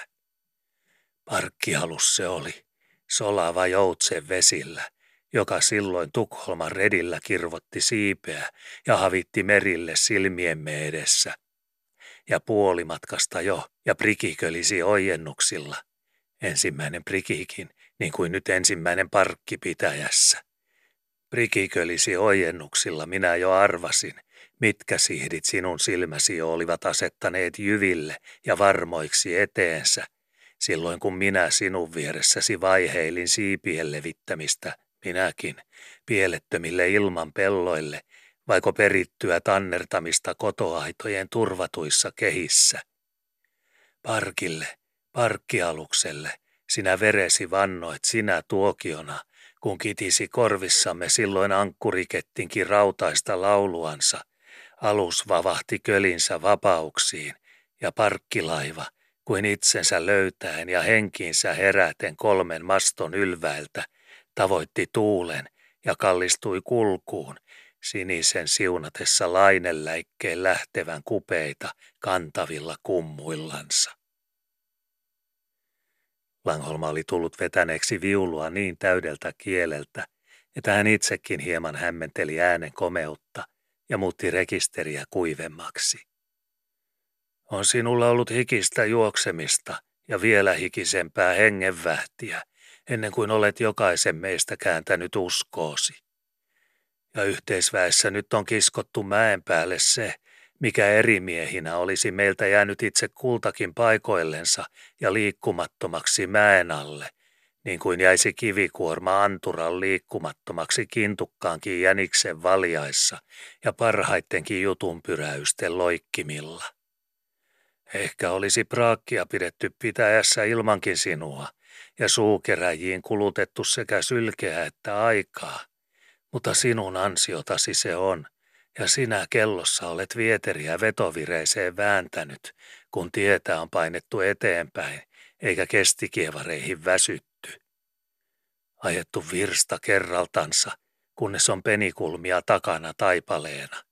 Vaihdettu kaljaasit kuunareiksi, kunnes nyt on prikikin pieni astia pitäjässä ja parkkikirja klahvissa valmiina paperina.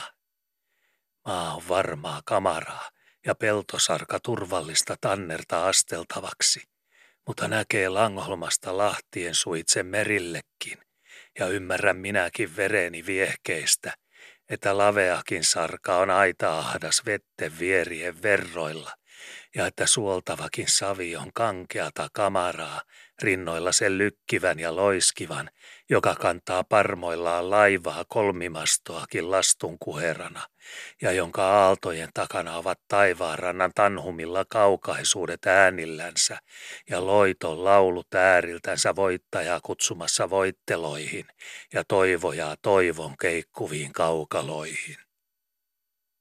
Langholman olivat vakaat, mutta lauhkeeltansa melko säyseän syvät Eframin silmät, sanapuheen kehittyessä viehtyneet seuraamaan piipun pesän kiekuroivia sinisiä, jotka laamanivainaan totisesta merivahastakin kohosivat ilmoihin yhtä huitukaisina ja omiin haituvinsa kähertyvinä kuin minkä kevytmielisemmänkin pesän porosta ja hepene herkusta hyvänsä, ja niinpä olivat sanatkin hetken hyvissä saaneet ilmaa liepeisiinsä ja lähteneet järjen tanterilta mielen liehumille ja helmahuiskeille.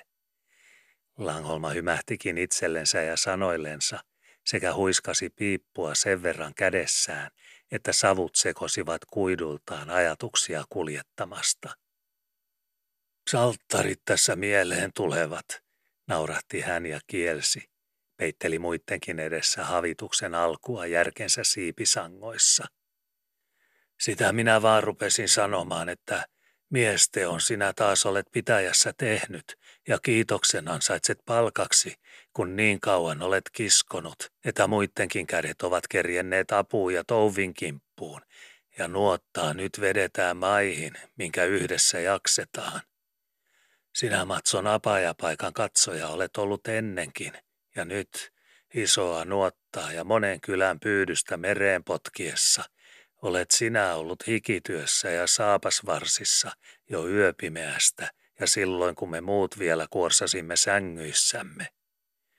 Vuodet minä sinun jo muistan tätä viulunkieltä vinguttaneesi, ja jos nyt viimeinkin potkitaan polskaa hääsalissa, niin sinä nuotit olet soittanut anturoihin sekä yljille että sulhaspojille.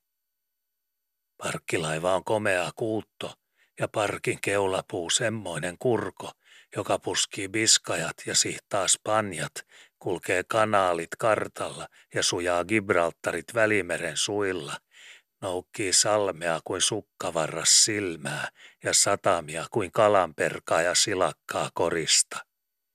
Malagat ja marseilet, kaikki suomuksissa, pesetan hopeoissa kyljiltänsä tai Frankin kiiltävissä kyljiltänsä. Sinä, Herman, meille marjamaat olet ennenkin näyttänyt ja mansikan punaiset osoittanut aidan takana. Miksemme siis vieläkin sinun kirmoissasi aitaa törmää, kun sinä käsket? Vaarniemi varsihongissansa humisee kaipaa kaatavaa kirvestä, kuin valmis vadelmasato suvikypsillänsä ahon parmoilla ahmivaa suuta – ja jokainen kirpoava lastu laulaa parkkia pitäjään, kolmen topin kantajaa vetten ylväille, haahta viirikästä ja kölipitkää, kunnia koreutena mastoissa, rikkaus vaurautena vanavesissä. Langholma hymähti taaskin sanoillensa, koska tälläkin yrityksellä oli purstoihin siepannut tuuli ja äänikerta kiivennyt ylemmäs kuin oli tasainen tarkoitus. Selvästi oli hetkessä ja hengessä vetoa ja kohistusta ylöskäsin ja juhlavirsiin. Sinä olet sukeva mies sekä alkamiselta että toimen jatkolta, ja kernaasti sinun nuottakuntaasi liittyy, sillä sinä lähdet kudulle, kun kutu haisee meriltä, ja sinä soudat takaisin, kun saalis on nostettu ja ruuhi lastissa. Lopetti hän siis lyhyellä sen, mikä pitempään ei mahtunut.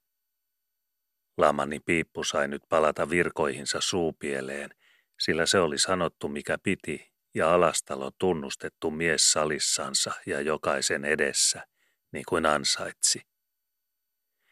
Tilapää oli ehdottomasti kohotettu salissa ja Langholman vakainen virkahdus ainoastaan kuin sulkupuomin nosto padon suilta, jotta vedet pääsivät omille virroilleen ja uoma juopiinsa – tai kuin ensimmäisen tähkäpään kärki helluntaisella vainiolla, joka ruislaihossa on putkahtanut ennen muita ja ylimmille ruohovartensa ummilta, mutta jonka vierillä ja ympärillä jo seuraava ilmanhenkäys harjaa ja huojuttelee lukemattomia muita ja yhä uusia hienotukan piippoja julkisiltansa saran kahinoilla pyhäpoudan kiloissa.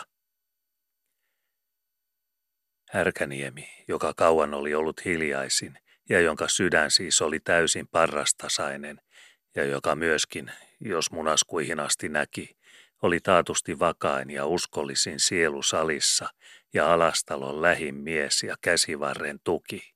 Hän nyt ensimmäisenä Langholman jälkeen valmistui tähjille ja jutun kypsiin. Sinun henkesi kupeissa on siittävä sarvi, ja sinä astut toimentiineeksi koko seurakunnan. Lausahti hänkin sanansa alastalolle ensi mielensä täydeltä, ja oli painava ja paikallansa kuin arkki Araratilla. Härkäniemi muutti kuitenkin nopeasti nuotin arkisemmaksi ja lisäsi saarnaansa maanantai-päiväistä.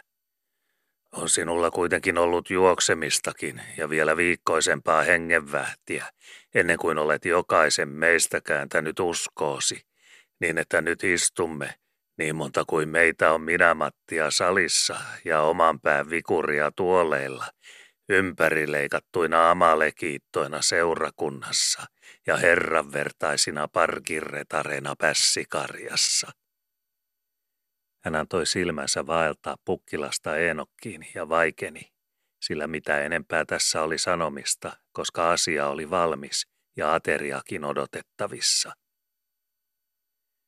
Lahdenperähän istui olkapää olkapäästä Härkäniemen vieressä, ja kun Härkäniemi oli lopettanut, niin oli hänellä, nopeammin kuin hän oikein kerkesi asiaa hoksaamaankaan, suunvuoron tila odottamassa – ei lautamiehen kuitenkaan auta hämmennellä, vaan on hänen vaikka yskittävä, jollei ole sana samalla täpärällä kohta valmiina.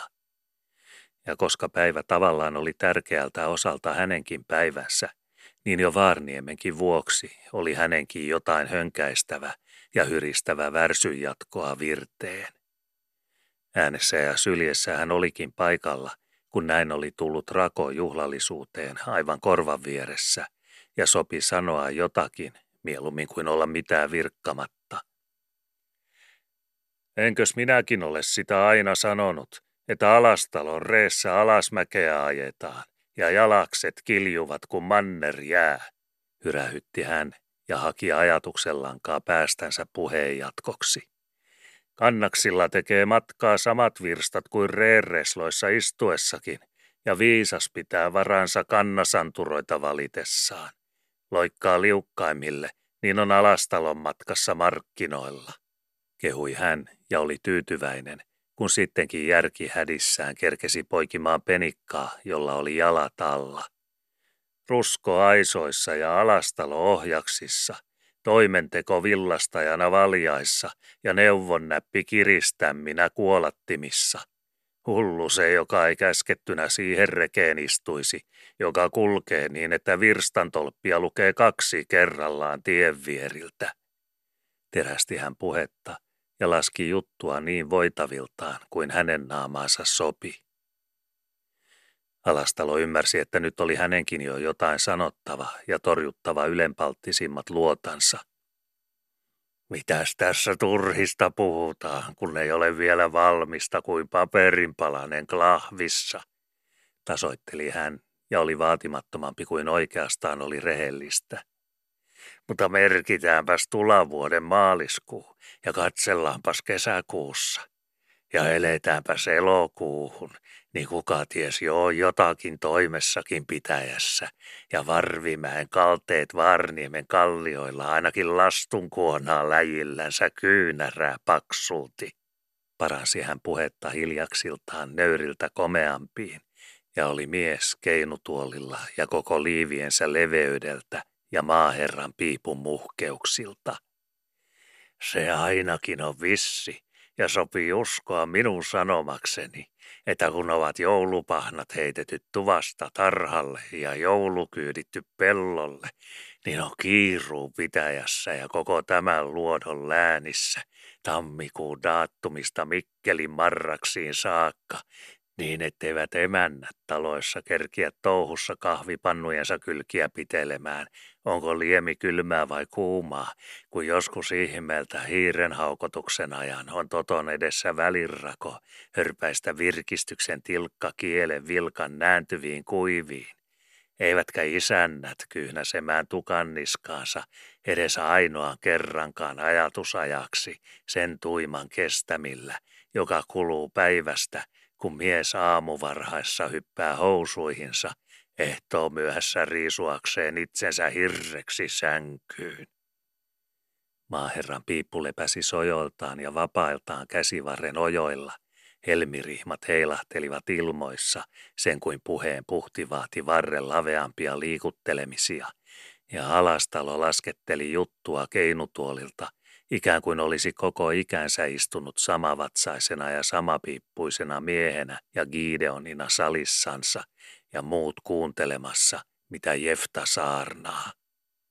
Oikeastaan paisutti ja rohkaisi sanomattomasti ja enemmän kuin uskoikaan syntistä lihaa ja kristittyä aatamia tieto, että parkkikirja sittenkin nyt oli pitkän prässin ja vuosikautisten puhimisten jälkeen nyt viimeinkin valmiina ja allekirjoitettuna varman lukon tallessa omassa piirongissa, ja että tässä nyt istui herrana ja lervikreivinä kuin Naantalin paroni puolimatkan krouvissa ja keikutteli keinutuolillaan kuin Prunkkalan pastori vapaamaanantaina sen sunnuntain jälkeen, jonka oli nukkunut umpeensa lauantaisten ryyppyjen jäljiltä ja valmistumattoman saarnansa plareille pöydällä.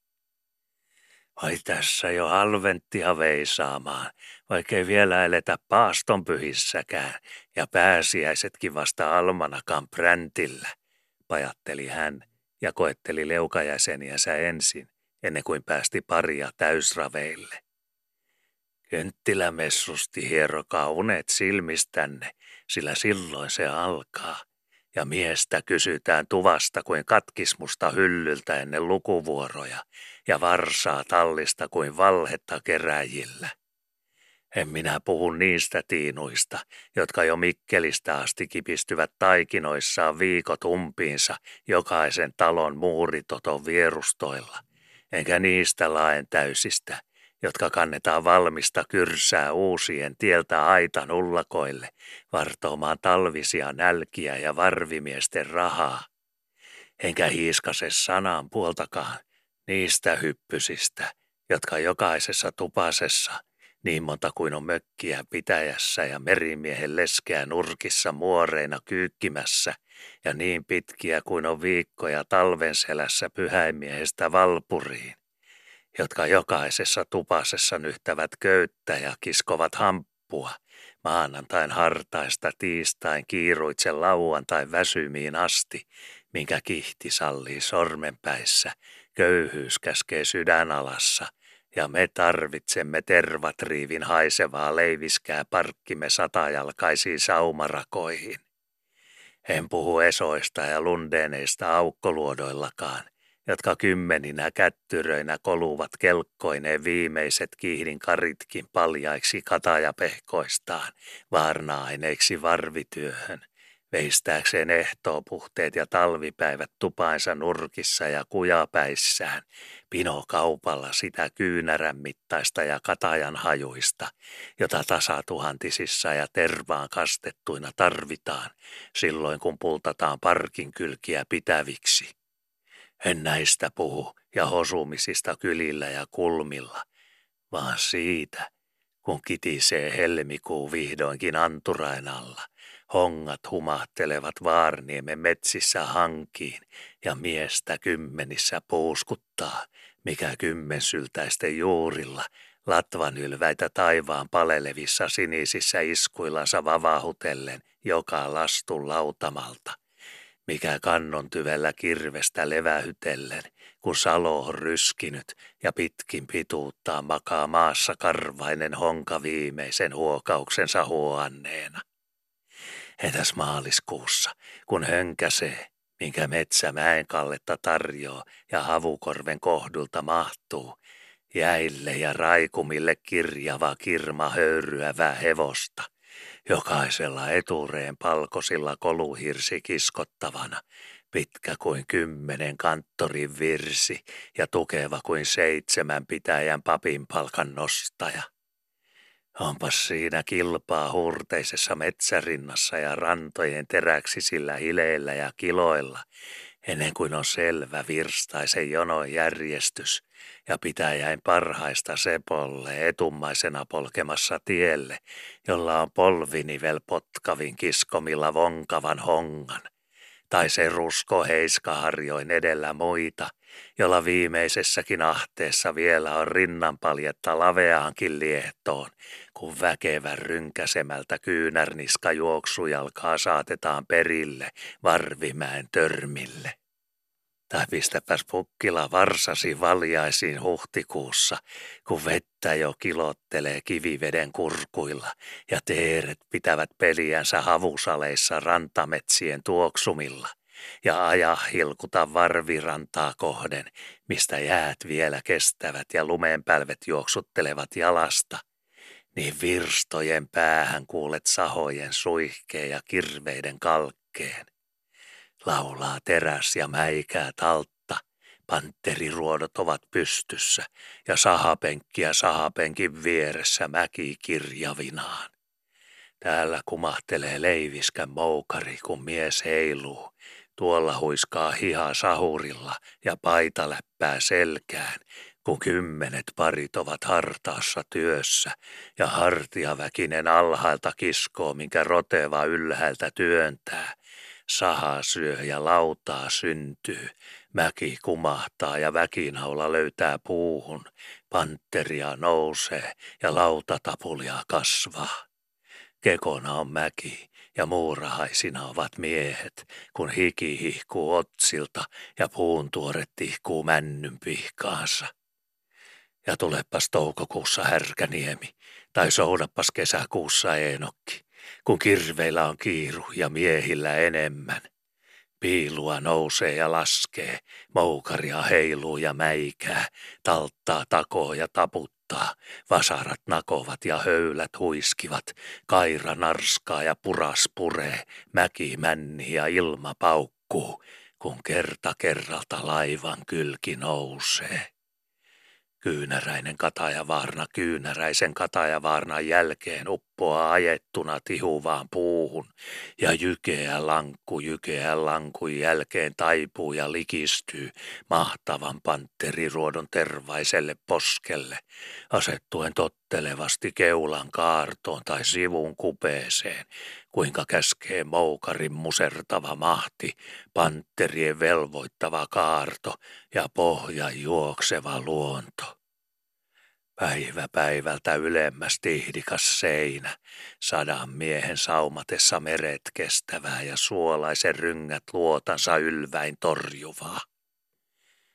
Entä seinäkuussa Lahden perä, kun on huiskittu kolmekin kuukautta? Honkavalkoista seinää Varvimäessä kolmenkin talon mokoma valmiina ja saumatihtinä. Keulassa jo kenon nokkaa ja ahterissa perään pystyä. Mäessä lastukasaa kyynärän paksulta kahlattavana ja vuoren kalliootsa Varvimäen takana sammaleista paljas pelkästä lakkaamattoman kalkuttelemisen ja vasaran naputtelemisen kaiuttelemisesta niin saatpa sinäkin väkinesi jättää heinät kuivumaan niityllesi kesken palavinta suvipoutaa ja tulla katsomaan, kun runko kuin ihmisen mieli valkoisiltaan seisoo uljana teloillansa suvitaivaan alla ja meri sinisenä edessä odottaa morsianta keikkumilleen. Langholma, sinä ja Härkäniemi, sinä ja Pukkila, sinä ja kaikki ja jokainen salissa. Eikös paisune povisaumoissa ja kiskone väljemmille rintakorin kehiä itse kullakin, kun seisomme yhtenä miehenä retarit kaikki korkeillamme kaikuvalla kannella. Väkeä on mustanaan kirjava mäki alhaalla ja takakeulan alta kuuluu hiljaisiin ilmoihin rakennusmestarin kaikuva All right. Kolme neljä terävää iskua, kun vanhin timperi kirveensä tallalla ajaa lähtökiilan takakeulan alle. Vavahdus. Väki alhaalla on haudan hiljainen. Laiva jalkojemme alla on liikahtanut.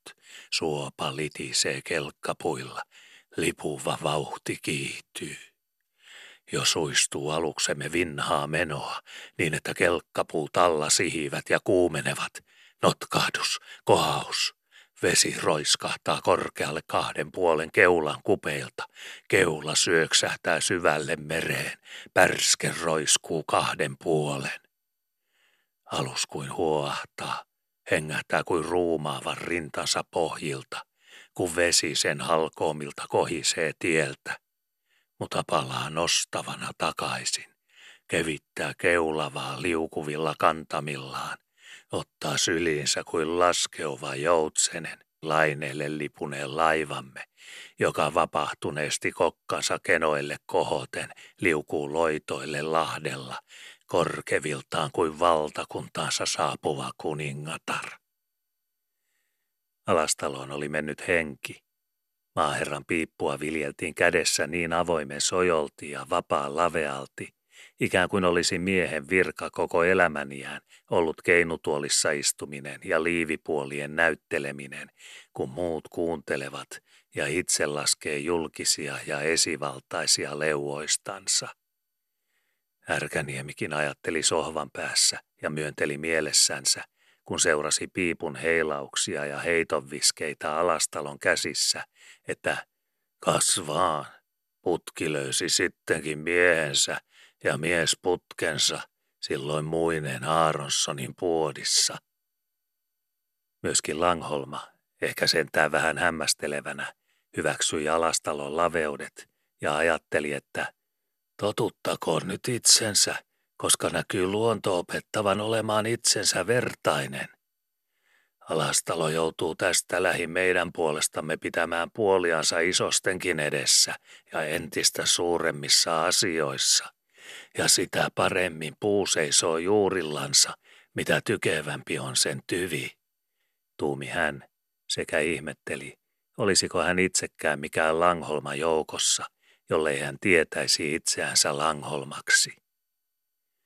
Ainoastaan Pukkilalla oli pientä närää ja sydämen ristiriitaa tungettavana mielensä taskuun taaskin ja salattava näkymästä. Kylläpä salastalo nyt on keinavillaan, sekä hengen hylliltä että ruumiin höyheniltä, ajatteli hän, sekä kartti katsomasta koko peliä ja piipunvähtiä keinutuolilla, jottei turmelisi sappeansa ja mielensä sisikuntaa harmiin juuri parhaaksi aterian ajaksi. Eikös kopina etukamarin puolella ollutkin juuri kuin käskystä loppumassa ja semmoinen hiljaisuus sillä puolen ovea, joka ei voinut tietää muuta kuin että nyt parastikään häthätää sitaistaan ja silitetään peilin edessä tasaisiksi päälaen pitsit ja myssyt, ennen kuin taas ovi krapsahtaa ja Eevastiina seisoo kynnyksillä ja halleluja maut tuntuvat kitalaessa, kun kumartelevan ja käskevän takana kaatit ja paratiisit vilahtelevat silmään ja katetusta pöydästä näkee sen verran kulmaa ja karotteja, että salaatit huomaa ja räättejä lukee ja sydän humahtaa iloiseksi. Alastalo oli sillä välin kuitenkin vain jatkanut katrilliansa ja vetänyt kertavirittämästään viulun kielestä äänen koko jousen mitalta viimeiseen ranteimen sujahdukseen saakka. Enpäs totta vie katsellut iloisemmin ja pestymin sydämin morsiantani hääpäivämme heräävänä aamuna, kuin olen katseleva uutta parkkiamme suvisilla vesillänsä, kun se ensimmäistä päiväänsä keikkuu ankkurikettingissään ja merilahdella paimentaa vallattomia karitsojansa loiskumisen leikeille sen uljailla läikkyvillä kyllihillä. Paisutteli hän ja koetti nostaa toistenkin mieliä sillä, mikä kevitti hänen omia veriänsä. Nyt tapahtui kuitenkin jotain, ja sitä, jota Pukkila juurikään oli mielessänsä aavistellut ja odotellut, ja joka silmänräpäyksessä vei kaikkien ajatukset likempiin ja lähestyvämpiin asioihin kuin tulavuotisiin, jotka vielä olivat monen kuukauden kulman takana ja tämän vuoden almanakan tuntemattomissa. Eevastiina seisoi todella kynnyksillä, ja avatusta ovesta näkyi etukamarissa valmis ateriapöytä. Vai minusta täällä ja morsiammista puhutaan ja paasataan täysparroin, paukkui ja pauhasi Eevastiina ääni alastalon sanoihin. Jaa, kun minäkin vielä olin nuori ja pojat juoksivat jäljissäni kuin hakavasikat laitumella kiulun hännissä, ja Hermankin oli hupsu ja piti minusta, ja osti käädyt ja kihlat kaulaani Tukholmasta saakka. Eevastiina oli kuitenkin täydessä höykässään, eikä suinkaan haikailemisia ja huokailemisia varten pihtipielten välissä. Laivoissa ne asioissa ne pärisette koko Jumalan päivän kuin puskiaiset lahokannossa, ettekä ruokannekaan ajattele, ellei joku tule muistuttamaan. Tulkaa nyt etukamarin puolelle. Laitin jotain pientä pöytään meidän vähäisistä, ettei nälkinensä tarvitse talosta lähteä tuulta haukkaamaan. Linnun ruokaa niin kuin haukan emäntä, kurjen leipää niin kuin kurjalan muori, juustolihaa palvin päälle niin kuin köyhän pastorin laiha leski. Vasikka sentään teurastettiin, kun minä mankuin, porsas paistettiin, kun Herman käski, sahti imellettiin, kun oli humalat, lämpimät leivottiin, koska kerkesin, varit muhennettiin, koska uuni oli lämmin, salaatit survittiin, koska oli siviällä aikaa ja rauha apuna. Ankeriasta oli kammiossa, siikaa verkon silmässä, palvia ullakolla. Tulkaa nyt pöytään, kävelkää yksi erällänsä, missä enempää ei mahdu, ja kaikki yhdessä, missä tunkematta on tilaa. Jokainen käskettynä, vaikkei kukaan nimitettynä, Langholma noikattuna ja Pukkila niijattuna, Krookla nyökättynä ja Härkäniemi nikattuna, Karjamaa kutsuttuna ja Lahdenperä pyydettynä. Jokainen ja kaikki erikseltään ja yhdessä, vaikken jokaiselle niksaa ja enempiä keiku. Pöytään nyt etumaiset edellä ja taemat jäljessä, niin kaikki tulevat perille ja emäntä on rauhassa ja pöydän leuka loveton ja hammasrivi täysi. Pöytään, pöytään nyt vaan, en minä kahta kertaa käske ja kolmea kumarra, ja västäräkin nikuna ku kynnyksillä ole. Emännän kehoitus oli loppumaton, yrinä kynnyksillä katkeematon, ja kielessä virettä kuin viikonvetoisessa kellossa. Isäkin sanoi, pappa vainaa aina. Nälkä on paras särvin ateriapöydässä, sanoi puheli, kun vieraita istutti maanpään kamarissa. Pieni pöytä, sanoi, mutta hyvä ruokahalu, niin maistuvat vaikka pehmiöiksi keitetyt kivet karotissa, kehui, kun käski istumaan. Ja oli isonpitäjän kokki talossa, viikko juostu ja kymmenen räättiä pöydässä. Nämä viimeisen salateli Eevastiina kuitenkin jo etukamarin puolilta ja kynnyksiltä väistyneenä, sillä salissa liikuttiin jo ja vierasta oli astelemassa laattialla ja oli annettava tilaa ovessa. Etumaisena saapui tietenkin Langholma, joka kokemukselta ja muutenkin tiesi, etteivät muut kuitenkaan ennen lähteneet paikoiltaan ennen kuin hän oli liikkunut, ja joka sen vuoksi turhien kursastelujen karttamisiksi ja tarpeettoman kainostelun välttämisiksi aina ajallansa, vaikka sopiva vitkauden arvokkuudella, noudatti käskyn viittausta silloin kun semmoinen annettiin. Ja joka nytkin siis, siinä ajatuksessa, ettei saamattomasti aikailtu, oli Eevastiinan kehoitusten ja rohkaisujen puolimatkoissa jo lähtenyt keinutuolilta kävelemään piippuhyllyä päin – asettamaan piippunsa korjoon ja puoleen aterian ajaksi. Piippuhyllyltä käsin saapui siis Langholma ensimmäisenä etukamarin puolelle ja välittömästi hänen jäljissään Krooklan Mikkel, joka piti arvossa orpanuuttaa Langholman kanssa ja joka sen vuoksi pitoaterioissa, joita hän myöskin kunnioitti, aina varoi, että hän oli pöydässä lähimmies Eframin ja Orpanan jäljestä ja vieressä. Myöskin Härkäniemen hartiat keikkuivat jo piippuhyllyä käsin, jonne hänenkin oli käytävä jättämässä piippunsa, ja pukkila puolestaan oli hänkin jo ketaroillaan ja pystyssä sohvalta, koska alastalo oli jäkännyt isännän velvollisuutensa ja maaherran piippu vielä huippimassa käsissänsä, käynyt kyhäsemässä häntä kyynäspäähän sen kehoituksen rohkaisun, joka tarvittiin todistamaan, että huomattavaa miestä ymmärrettiin kohdella huomaavaisesti ja että Pukkilan Pilman oli sentään erikäskyn arvoinen mies seurassa. Hän kävelikin ennen härkänientä, joka oli nuhjustellut piippunsa perkauksissa, ja Langholma ja Krooklaan jäljestä etukamarin ovelle ja sisään. Alastalo oli jo leiponut selkähartioista Lahdenperänkin liikkeelle sohvalta ja samaten melkein kiskomalta Eenokin kulmastansa, ja kun hän välillä oli piippuhyllyn kohdalla päässyt piipustansakin ja saanut molemmat kätensä vapaiksi, niin pian oli Nordbergin pystyssä tuoliltansa ja samaten Simonssonit, ensin rahasimu ja sitten risusimu hänen vierestänsä, ja tämän jälkeen ilman mieskohtaisia kehoituksia ja melkein kuin yhteisiltä nousemilta koko sali, niin meriseinän kuin maaseinän äärilläkin.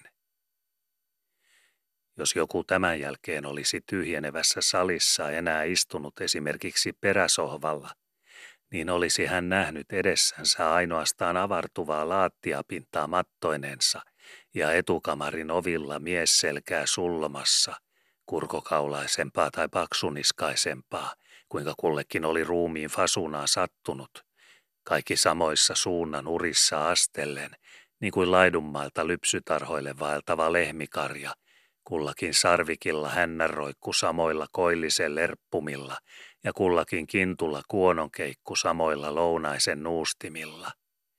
Peräkkäin ja rinnakkain, kuinka oli kävelemisen tilaa, koko keikkuva miesliutakin. Kunnes kaikki ja jokainen vääntävä hartiapari oli hävinnyt vartoavan oven suihin, niin kuin kaadettu liemit ratin nieleviin pohjiin. Viimeisenä punottavaniskainen alastalo – hyörivänä ja häärivänä, sen kuin pyylevyys salli ja ympärysten pyöreys sovussa suvaitsi. Kuusituntisen, melko tiiviin istumisen ja yhtä tiiviin, vaikka verkaksiinkin tapahtuneen toimen punnauksen ja miesväellä suoritetun järjenhäärinän jälkeen, saattaa avarakin ja äsken vielä seinävieriensä mitalta hartiasta hartiaryhään kansoitettu huone Tyhjentyneenä vaikuttaa huomattavan hiljaiselta ja hyljätyltä paikalta. Alastalon salikin, joka tänäkin päivänä oli kokenut saman ihmeen, minkä muinakin selkeä taivaisina päivinä, nimittäin sen, että aurinko, levitettyään aamupuolilla itäpuolen akkunoista hurstia ja huikaisua matoille ja mattojen väleille laattialla, minkä ruutua oli merenäärisellä seinällä. Myöhemmin käärittyä liinasensa kokoon tältä puolelta salia. Ajan hetkien kuluttua ja päivän edetessä alkoi kurkistella samaa laattiata ensin vinoviiruilta ja sittemmin yhä lavenevin läikin vastapäiseltä pihanääriseltä seinältä länsiruutujen posteitse, kunnes koko huone ja laattia oli sieltä käsin taaskin aivan samoilla valon huuhteilla ja lämpimän hulaamilla – kuin aamupuolesti meren ääreltä. Tämä alastalon sali, jokapäiväisine kokemuksineen ja vaihtumattomissa vaiheissaan, sai nyt auringon heloitellessa nykyisiltä läntisiltään aamupuolisten itäistensä sijaista huomata, että äskeisten ja päiväisten hyrinöiden sijasta sen viidettä syltäisissä seinätiloissa vallitsi odottamaton hiljaisuus, melkeinpä kuin hyljätyn huoneen tyhjillensä jätetty autius. Hiljaisuus ei kuitenkaan ollut ehdoton, sillä sitä häiritsi iloinen hälinä viereisen etukamarin avoimilta ovilta, jonka takana paraikaa aterioitsi ja ravitsi itseänsä varustetun pöydän äärissä toimiinsa ja päivänsä tyytyväinen, eikä suinkaan harvapuheinen ja matalaääninen miesseura, jolla oli hyvä ruokahalu ja harrasta hammastarhaa uskolliseen pöytätyöhön. Salin hetkellinen yksinäisyys läntisissä auringon laskumaissa tuli sitä paitsi tuskinpa kestämäänkään kauempia aikoja, sillä varmanvertaista vissiä oli, että verrattain pian ilmestyisivät Siviä ja Rauha tampuurin ovesta toimituksille ja järjestelemisen juoksuille saliin, kun vaan pöydän palveluksissa ilmestyi semmoinen välirako, että Eevastina voi heidät lähettää valmistuksille siellä. Uskon turva etukamarissakin oli tässä suhteessa varma, siinä nimittäin, ettei aterian aikana salin pöytääkään tuvan puolilla unhotettu, vaan että kilisevät olivat odottamassa ja täydet lasit valmiina salissa, kun pöydästä noustiin. Ei alastalosta, enempää Eevastiina kuin Hermanninkaan hommista ja sallimilta, vierasta tavallisestikaan aterian jälkeen karaisemattomana kylmiin päästetty, saati sitten tämmöisenä päivänä ja parkkipidoista.